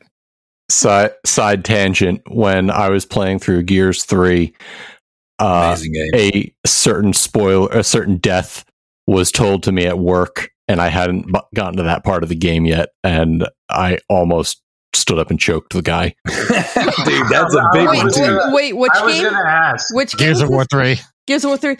Dude, I had, what's the cowboy game? Red Dead Redemption. When Red Dead Redemption came out, I waited, and I got it on used, and I was so excited. So I started it for a couple of hours. I came into work the next day, and one of the guys I was working with is a gamer, and I was like, "Dude, man, I totally started Red Dead Redemption. It's so awesome." He looked at me and he just told me what happened at the end of the story. Oh, what the! And then you slapped the shit out of him. I could not, for the life of me, ever pick the game up again. I could not get back into that game because he just literally said, "Yeah," he was like. He's like, I am so sorry. I thought you meant that you played and beat the game. No, I just bought the game. I'm sorry. That's a real dick move. I know, exactly. Oh, all right. It's like that time when like somebody you watch an anime that's extremely long, and then somebody like just spoils. Oh, this random guy that you really like over here dies. Naruto dies. Well, Keith.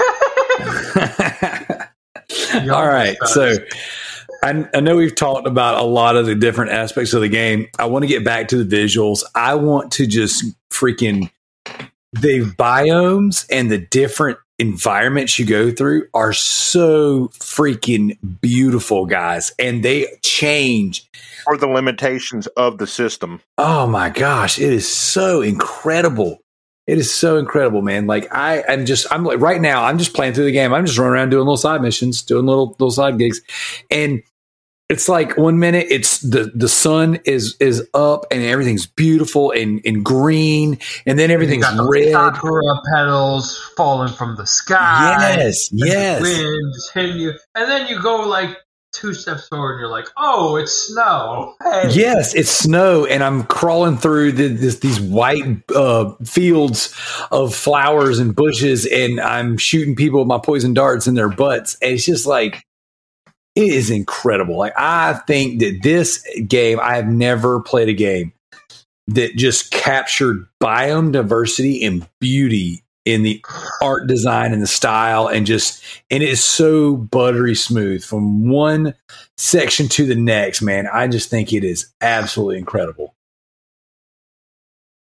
So I don't know what you guys thought, you know, Kalai, what did you think, man? I have no complaints. I think it's one of the best scores for soundtracks ever because the soundtrack captures that time. The soundtrack of everything serves a purpose. Yes. The soundtrack is great. And the thing is, just the little things. I don't know if you play with your headset on, if you're just listening to the TV, but if you have your headset on, you hear things in the background you would never hear anywhere else, where you hear a certain bird, or you could hear a cricket in the background making a little cricket noise. I'm just afraid to talk anymore because I'm afraid we're going to spoil War for Clyde. I think that my favorite looking biome is the bamboo, forest. The bamboo forest, yeah, I like that one. It's so good, dude. It's so good. And that is the thing, man. Like I don't usually play games around or in front of my wife. My wife's not a gamer. She doesn't really like games. We'll find things that we can do together. Those interactive, movies, whales, interactive games, things like that. AKA spam. The trick's not spam. High quality interactive television. And so we'll play those together, and we quite enjoy those together. But like for the most part, she's just not into it. But like as I was playing through this game, because I just didn't want to put it down.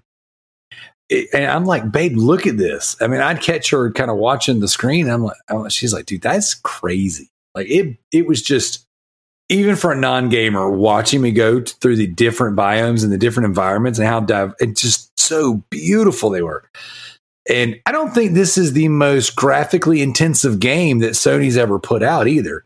But I think that where the layers and layers of texture and detail, granted, there is a lot of detail, but it's so smooth and so vibrant. Everything is so clean looking. Like this game, clean is probably the word that comes to my head the most. Smooth and clean. Like graphically, the game just looked. It was. I like looking at it. I like running around. I don't even care about fast traveling or being on my horse. I'm just like, let's just go. Let's just get lost in this stuff. Thought it was absolutely awesome. So, Matt, as far as like, is there a certain territory, a certain area of the map that you thought was that stood out to you, or something that you enjoyed the most? I do want to hand it over to Kalai in a moment, but the first visual for me that was really striking was at that first, not the first, the title card. As you're galloping across the open plain and you get hit with the title card, that was when I was first visually stunned by this game. I mean, the beach warfront was amazing, but as you are alone on your horse galloping across that plain, you get hit with the title card. That was the first time I was visually hit by this game. But I did want to jump over to Kalai. We were going to hand it over to her earlier. Yeah, absolutely. So, Kalai, what did you think about the biomes, the environments, just how everything looked? I think it's absolutely gorgeous. I mean, it was the only thing is I really wish I did have true 4K to see it in. I only have up-resed 4K. Why? What? Why? Why don't you have 4K? Jim doesn't allow her to have the PS5 on the downstairs TV. That's right. And no, you should buy a smaller C1. Don't they have like the 37 inches now? Like, well, right now I would need like a 50 inch or like a 50 inch. I think I'm looking at, and the C1s are no longer available. Oh yeah, they're C2s now. Exactly, they're C2s, and you gotta get one of those Sony TVs. There you go. No, I don't think the Sony TVs have it. I looked at the Sony TVs. No, the Zone 9 or whatever it's called, the End Zones or whatever. End Zones, that's what it is. Yeah. What are you trying to get? Like you said, don't have what? I want the 2.1 HDMI. Oh yeah, okay. Look, I've got the Walmart brand, the knockoff 4K, the TCLs, 55-inch 4K, and it looked amazing on that. I'm playing on my Samsung 27-inch Curve 2K right now. Looks amazing on that. 1440p. Yeah, I just think it's amazing. I will say, much like I'm sure everybody here, I started the game on a base level PS4, and then moved up to the PS4 Pro, and then I paid for the director's edition on the PS5, and each time just blown away by how smooth the game was. and I am playing on a 4K TV at 60 hertz, 60 FPS, and it's just there's not many other games that hold up to the standard that this game does with its style and its artistic integrity. Yeah, I do. This is on PlayStation Plus Premium. That's how I played it, anyways. The director's cut through PlayStation Plus Premium. There you go. I do have to say, when I went to buy this for the game club, I went back and forth if I should get the premium club. But, you know, I said to my husband, I said, you know, I'm going to want to get this game. And he's like, yeah, but it's an older game. What is it going to be, like $30, $40? I'm like, no, it's $70 on PS5. He's like, $70? I was like, yeah, but I mean, I can get $20 I can spend on that PS4 copy and play it. But I wound up paying that $70 price tag, and you know this game's worth that $70, even though I'm buying it on the better system. I'm pretty sure the PS5 version that you bought, which is what I got on a premium, is it looks better. I think it's a big step up from the original. So I'm playing on PS4. I'm playing the PS4 version on PS5, and then I'll go and do the PS5 version next, so I can get them double dip on them trophies. Auto pop, woo! Hey, I ain't too proud. No, there's no auto pop with this. Oh, you tried? Auto pop? No, I didn't try because I don't want to be called a cheater like I have in past years. Anyway, hey, we cheaters gotta cheat. There's no auto pop. There's no auto pop. Why is there a save option? Bring your save up. I don't know. All right, guys, I'm going to kind of wrap things up here because we haven't really touched on any of the story beats yet, except for the stuff that Tricky spoiled. The game plays great. The game looks great. By the way, Kratos dies at the end. Oh, wow, Joel. Wow. All right. Joel, I said Kratos. I know, it was a joke. So, you know, let's talk about the story a little bit. Now, I want to do it in a very respectful way. Like, I don't want to spoil anything at the end. Let's not knock out some of the big story beats. But what did you guys think overall? You can auto pop it, guys. I just looked it up. Tricky is wrong. # Tricky was wrong. All right, there we go. I'm auto pop. That seems to be a running thread lately. Hey, you know what? A broken clock is right twice a day. You will get your time. But Tricky, let's start with you, man. Let's start with the story. What did you think about the story overall? Again, without spoiling anything else, because you've already put your foot in your mouth. Yeah. Again, I'm sorry, Kalai. It's all right. I like the story. I think they could have done, like I said earlier in the show, I think they could have done a good path through and a bad path through. But I understand why they did what they did. But overall, I was happy with the story. I just didn't like the ending, and I can't really say why because that would be a spoiler. Yeah, let's not spoil that. Yeah, but I didn't like the ending because it confuses how the second game is going to start. Because we all know the second game is going to start is coming. And that's all I'll say, because otherwise I'll spoil. All right. Thomas, what did you think about the story? I thought the story was amazing. It was well put together. And the writing team who did this should be back to write other games as well. The one thing I can say without spoiling anything is that not only is Jin conflicted from within, but it also makes the player conflicted of how they want to use it. Because I believe it was JT who said earlier that he felt it was almost dishonorable to actually use ghost mode because he wanted to fight him straight up because, you know, the way of the samurai and the code of the samurai. So the game is conflicting because think about it. Every day we choose, like, you know, to either lie to somebody or tell them the truth, depending upon if they can handle the truth or they're better off handling the lie because you're trying to spare their feelings. And when you're conflicted as much as Jin is in all his decision-making and what he's trying to do for his people, because remember, it's not about him anymore. It's about his people trying to stave off this invading horde of Mongolians who just want to overtake, overrun, and destroy everything in their path.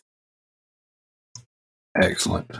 Yeah, I totally agree. I thought that the internal conflict was great. I like the story so far. And again, I haven't finished Act 3. I am well into Act 3. As a matter of fact, I'm going to save right now and just to see how many hours I'm into the game in general. I know I was 42 hours before today. I was 42 hours and 28 minutes before today. But, you know, so far, the tales have been awesome. You know, the story of Jin's progression, and he was kind of a punk to start with. You know, he was a little bit of a wimp. And he keeps having these flashbacks of these decisions that he didn't make and his struggles. Yes, I'm about 45 hours in right now. And, I mean, old rich boy. Very much. I mean, he very much came from, you know, a legacy, and he didn't quite measure up. And he was very lucky and fortunate to survive some of the things he has survived. And then from there, his story progressing, and then just the way the story has been told has been so good. And to me, the set pieces haven't been so high up, like, and they haven't been such dramatic. So, oh my gosh, that happened. But it's been just enough, just drip feeding me good quality story to where the highs aren't super high and the lows aren't super low. It's all paced pretty well and very enjoyable. It's a nice forward progression, I guess is the best way to put it. And, you know, the story beats and the things that they did, you know, the betrayals and the different things that you experience, to speak about it very vaguely. Man, I'm all about it. I thought it's been great. And some of it, you know, I think it was Matt or someone had said that, you know, some of the IGN articles said that or not IGN articles, but some of the reviews said that things were a little bit predictable. And you know what? There's been aspects I was like, yeah, I saw that coming, but you know what? I welcomed it, because sometimes that's a good thing. Yeah, it's not bad, you know? And this has been a very good experience. It's through and through. If my experience stopped right now and I didn't play another minute of it, I would have said, man, this was excellent. I thoroughly enjoyed myself, and I want more. I want a sequel. So I am 100% going to finish this game. I will go for the platinum. And I think that Thomas has sold me on this Legends mode. So I think I'm pretty excited. So JT, story wise, what did you think? Spoiler free as possible. I thought that it was amazing. Honestly, it feels one-shotty. It ended in a way that you don't really need a second one. I disagree. Well, maybe that's... You can have a second one, but with different protagonists. Yeah, I mean, I don't think Jin needs to be the main character. I mean, I agree with you 100%. The way I think his story is definitely done if they do a different one, because it ended. I didn't see any holes when I finished that game. The only thing I'll say about that, and because one of the arguments, because obviously going back to The Last of Us, after a majority of the people finished The Last of Us, a lot of people said we didn't need a second one. And with this one, I kind of want to see where it goes with Jin. And again, it's the reason why I didn't like the ending is why I say we need a second one featuring Jin. That's interesting. I mean, the way you've worded this. It makes me want to experience it. I mean, I can't really argue the point, because then it would lead to a spoiler. Okay. But, yeah. Let's stay away from those. That's the best as possible. We can't really talk about it because it's a spoiler. I'm sorry, I tried. I'm gonna type it to you on Facebook right now. I love it. All right, Kalai, what do you think about the story so far? I mean, the beginning for me was just pretty much like, okay, this is kind of like a bland story starting out. You know, typical, bad guy invades, you know, person is almost dies, but they're going to come back from the ashes. So, I mean, so far, I'm not impressed with, like, the main storyline. Some of the... other storylines, like the, you know, like the supporting characters are pretty good. I dig it. All right. Matt, what about you? I appreciate Kali bringing up the side characters, because that was actually the point I was going to make. A lot of the side missions and what Jin does with his counterparts makes up a lot of why I think this game succeeds. The Ishikawa side story with hunting his protege particularly sticks in my mind. You know, is it a trope that there's a master who teaches somebody that becomes evil and now they have to go correct their mistake? Absolutely. But it's done so well in this game. And everything you do with that mission, you know, Jin respects Ishikawa and for his archery skills and seeks him out specifically for that, because he needs a weapon that can help fight the Mongols at range.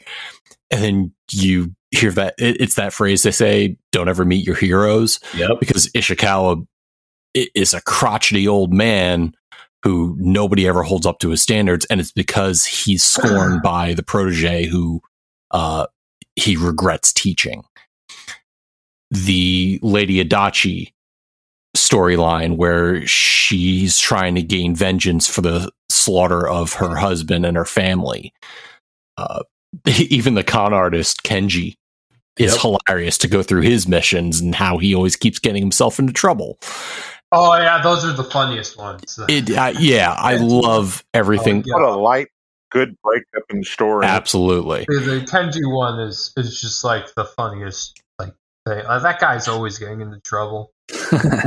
But for me, the antagonist Khotan Khan, I love what they did and how they portrayed him. You know, this cerebral, plotting guy who just, you know, he's always 5 steps ahead of everybody else. Yep. And there's certain scenes in the game that just the brutality of what he does and how he acts to achieve his end goals is just so amazing. And I don't think they compromise that at any point. You know, there's plenty of other games where we play where the antagonist gets compromised to the point where they don't, you know, it's a fatal flaw that they have that causes the hero to gain the upper hand. But in this, it's like he doesn't even fall victim to hubris. It's just he was bested. He gets bested. And not that that's a spoiler. Anybody should be able to see that. That's what comes up, but taking him on and having to do what Jin does drives Jin away from his samurai code to drive the Mongols from his home. And that's the huge part of the game. Like, that's the central theme of Jin sacrifices his samurai code to save his home and to himself. And absolutely. And to me, all of that rolls together so perfectly in what the game does. That is it predictable in parts? Yes. Is it well executed? Abso-freaking-lutely. Absolutely. Yes. And it's just like, you know, like Thomas said earlier, that's okay. It doesn't have to be this, you know, sometimes a predictable story and a straightforward story is a great story. And I want to just kind of put a little bit on top of that. I thought hopes and dreams for part 2, man. Yes, absolutely. I thought it was. I think so far everything I've experienced has been great. It has kept me engaged. I'm into these characters. I'm into the side characters. I think that the tales are awesome.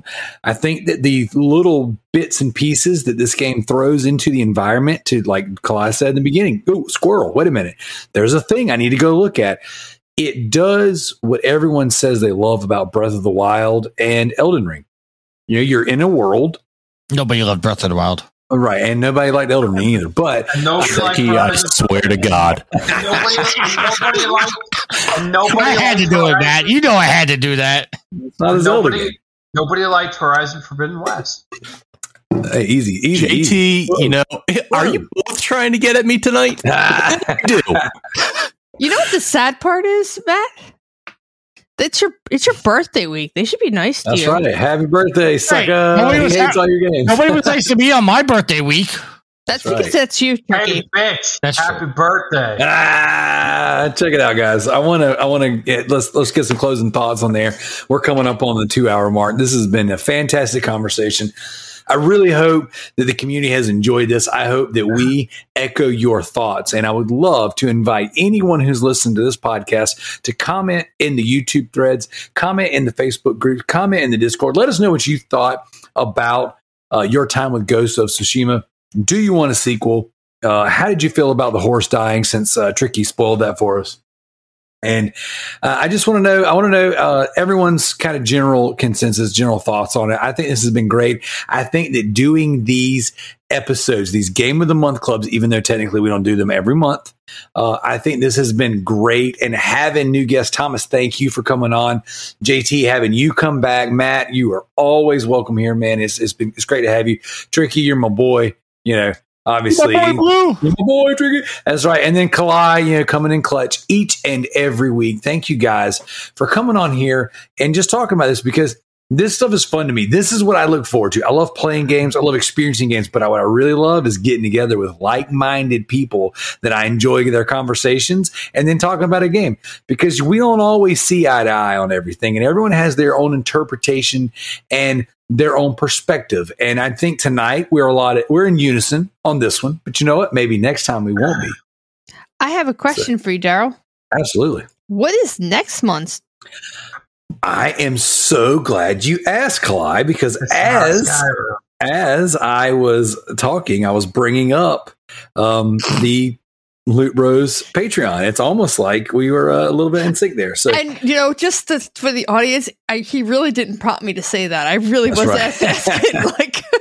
Elias learned how to shamelessly plug herself. There you go. Hey, if you don't plug yourself, who will? No, it would. That's what she said. It would have sounded more authentic if you just didn't mention that you were trying to set it up. Oh, okay. Well, you know what? I didn't. So there you go. Okay. No, Kalai did. Either way, so check it out, guys. Each and every, I don't want to say month because that's not technically right. Well, here's what we're doing, guys. On the Loot Bros Patreon, if you are a patron, you have the voting rights. You have the opportunity to go on there and vote on the next community Game of the Month club. Now, the way we pick these games is we come together and we pick games that are available on these subscription services, and or if they were on the PS Plus, Xbox games with gold, whatever the Epic free games are. We try to pick things that the vast majority of gamers have access to and that you don't necessarily have to, you're not required to buy into. All right.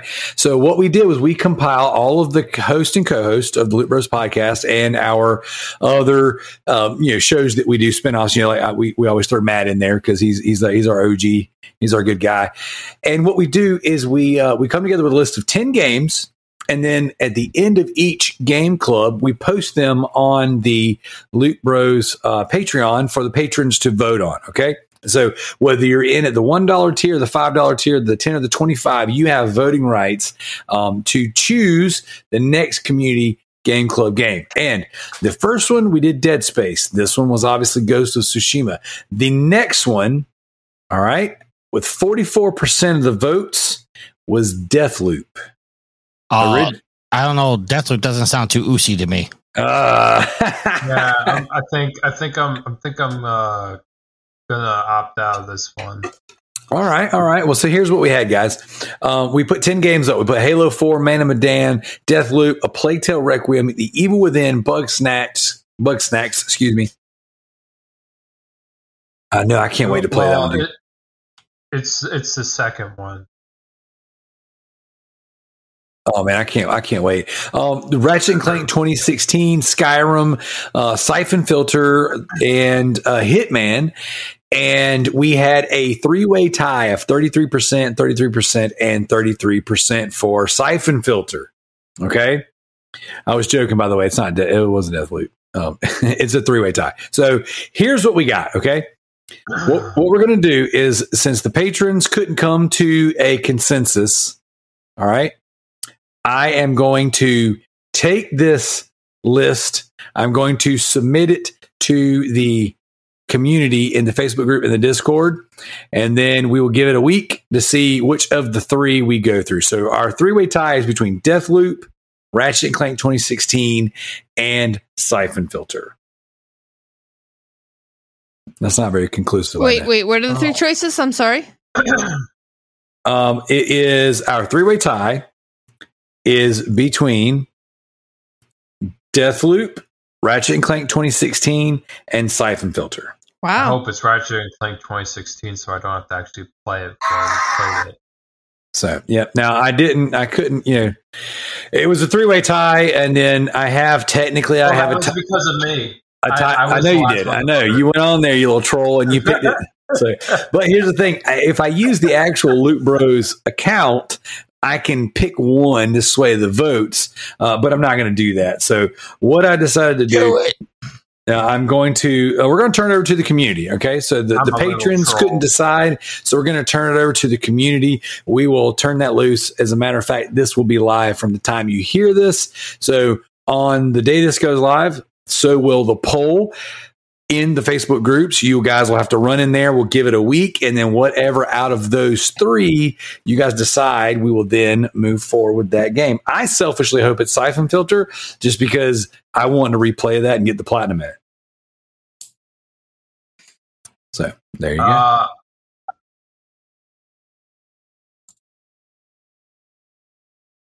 Oh, man, I know.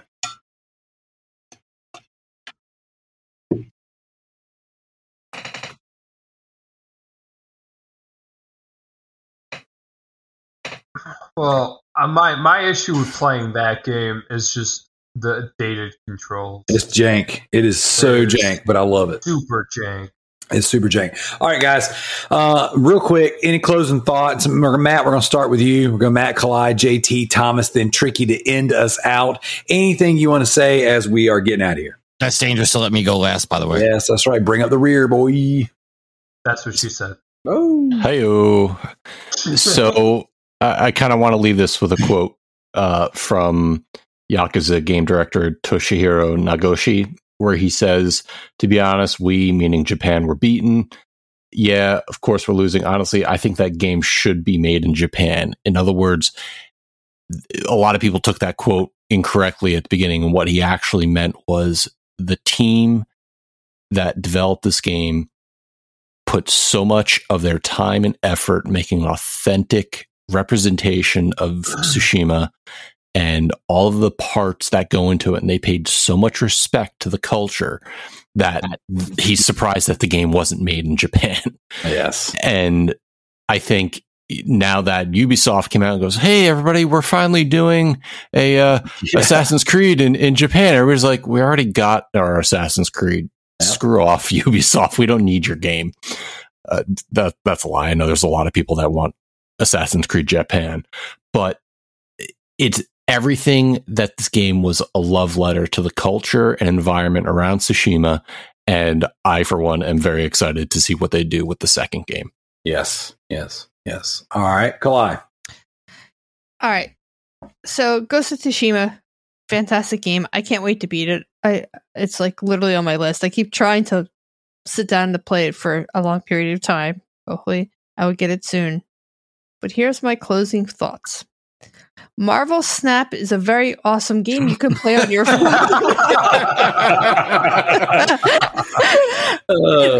and we have a Discord group going on talking about all of our different decks and how we're doing. And in fact, today we had somebody else join our little Discord group, and he showed me his deck, and I said, "Oh, that looks really familiar. Whoa.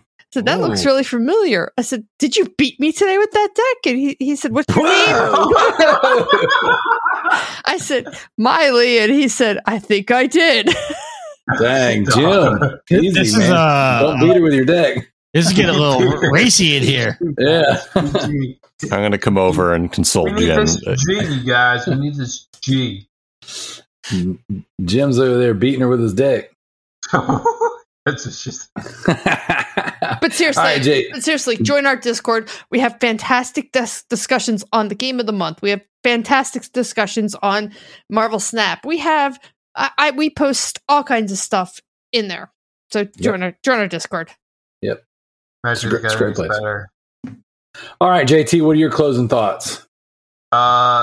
Great game. Purple dildo bat. Oh, gosh. I knew it. I can't believe that. You almost made the whole show.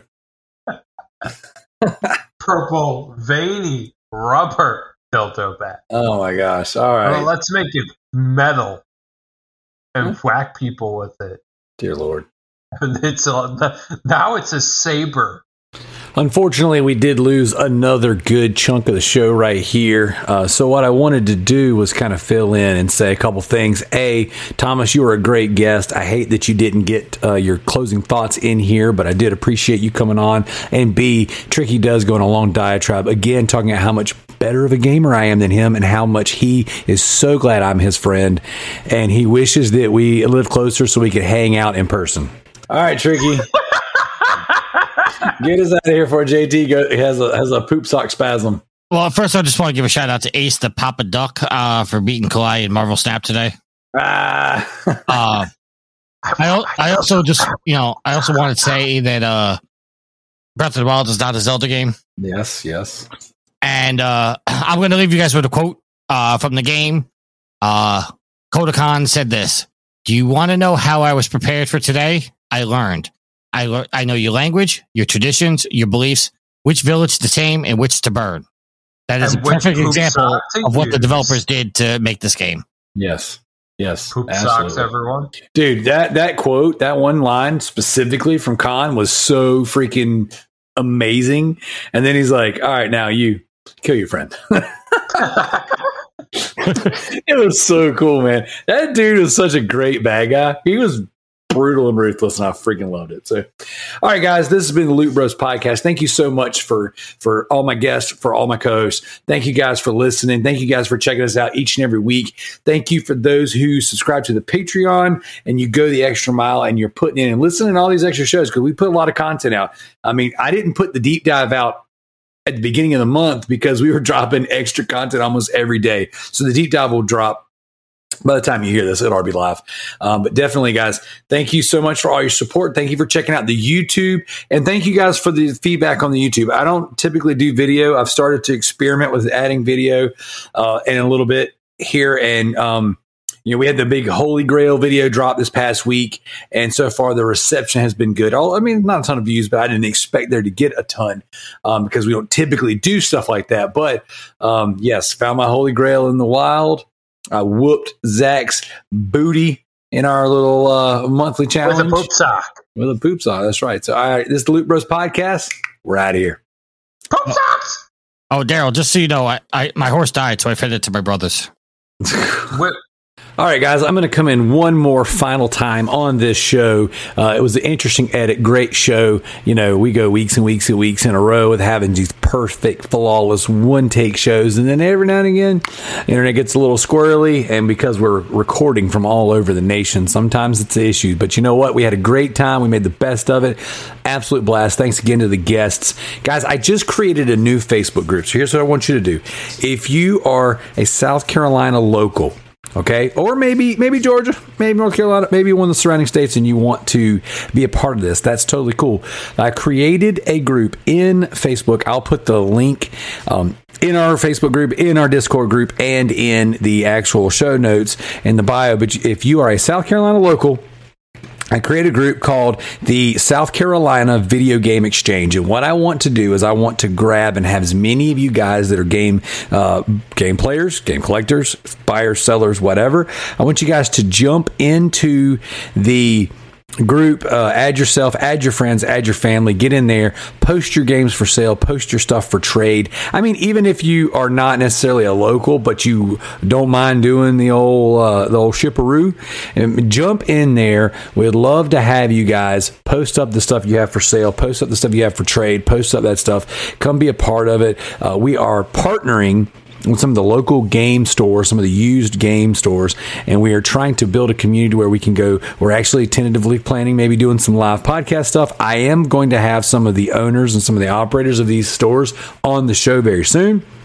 So I'm really excited to have that, to interview them. What's it like to start a game store? You know what I'm saying? What does it take to start a used game store? Guys like me who have a basement that's basically a game store, you know, it's like, I've got the collection for it, but what does it take? What do you got to do? And what are some of the challenges and some of the really hilarious stories, maybe really wild and rare trade-ins that you get? So we're going to be having a couple of guys and gals on that run these stores on the show. So go check it out. South Carolina Video Game Exchange. That is my new group.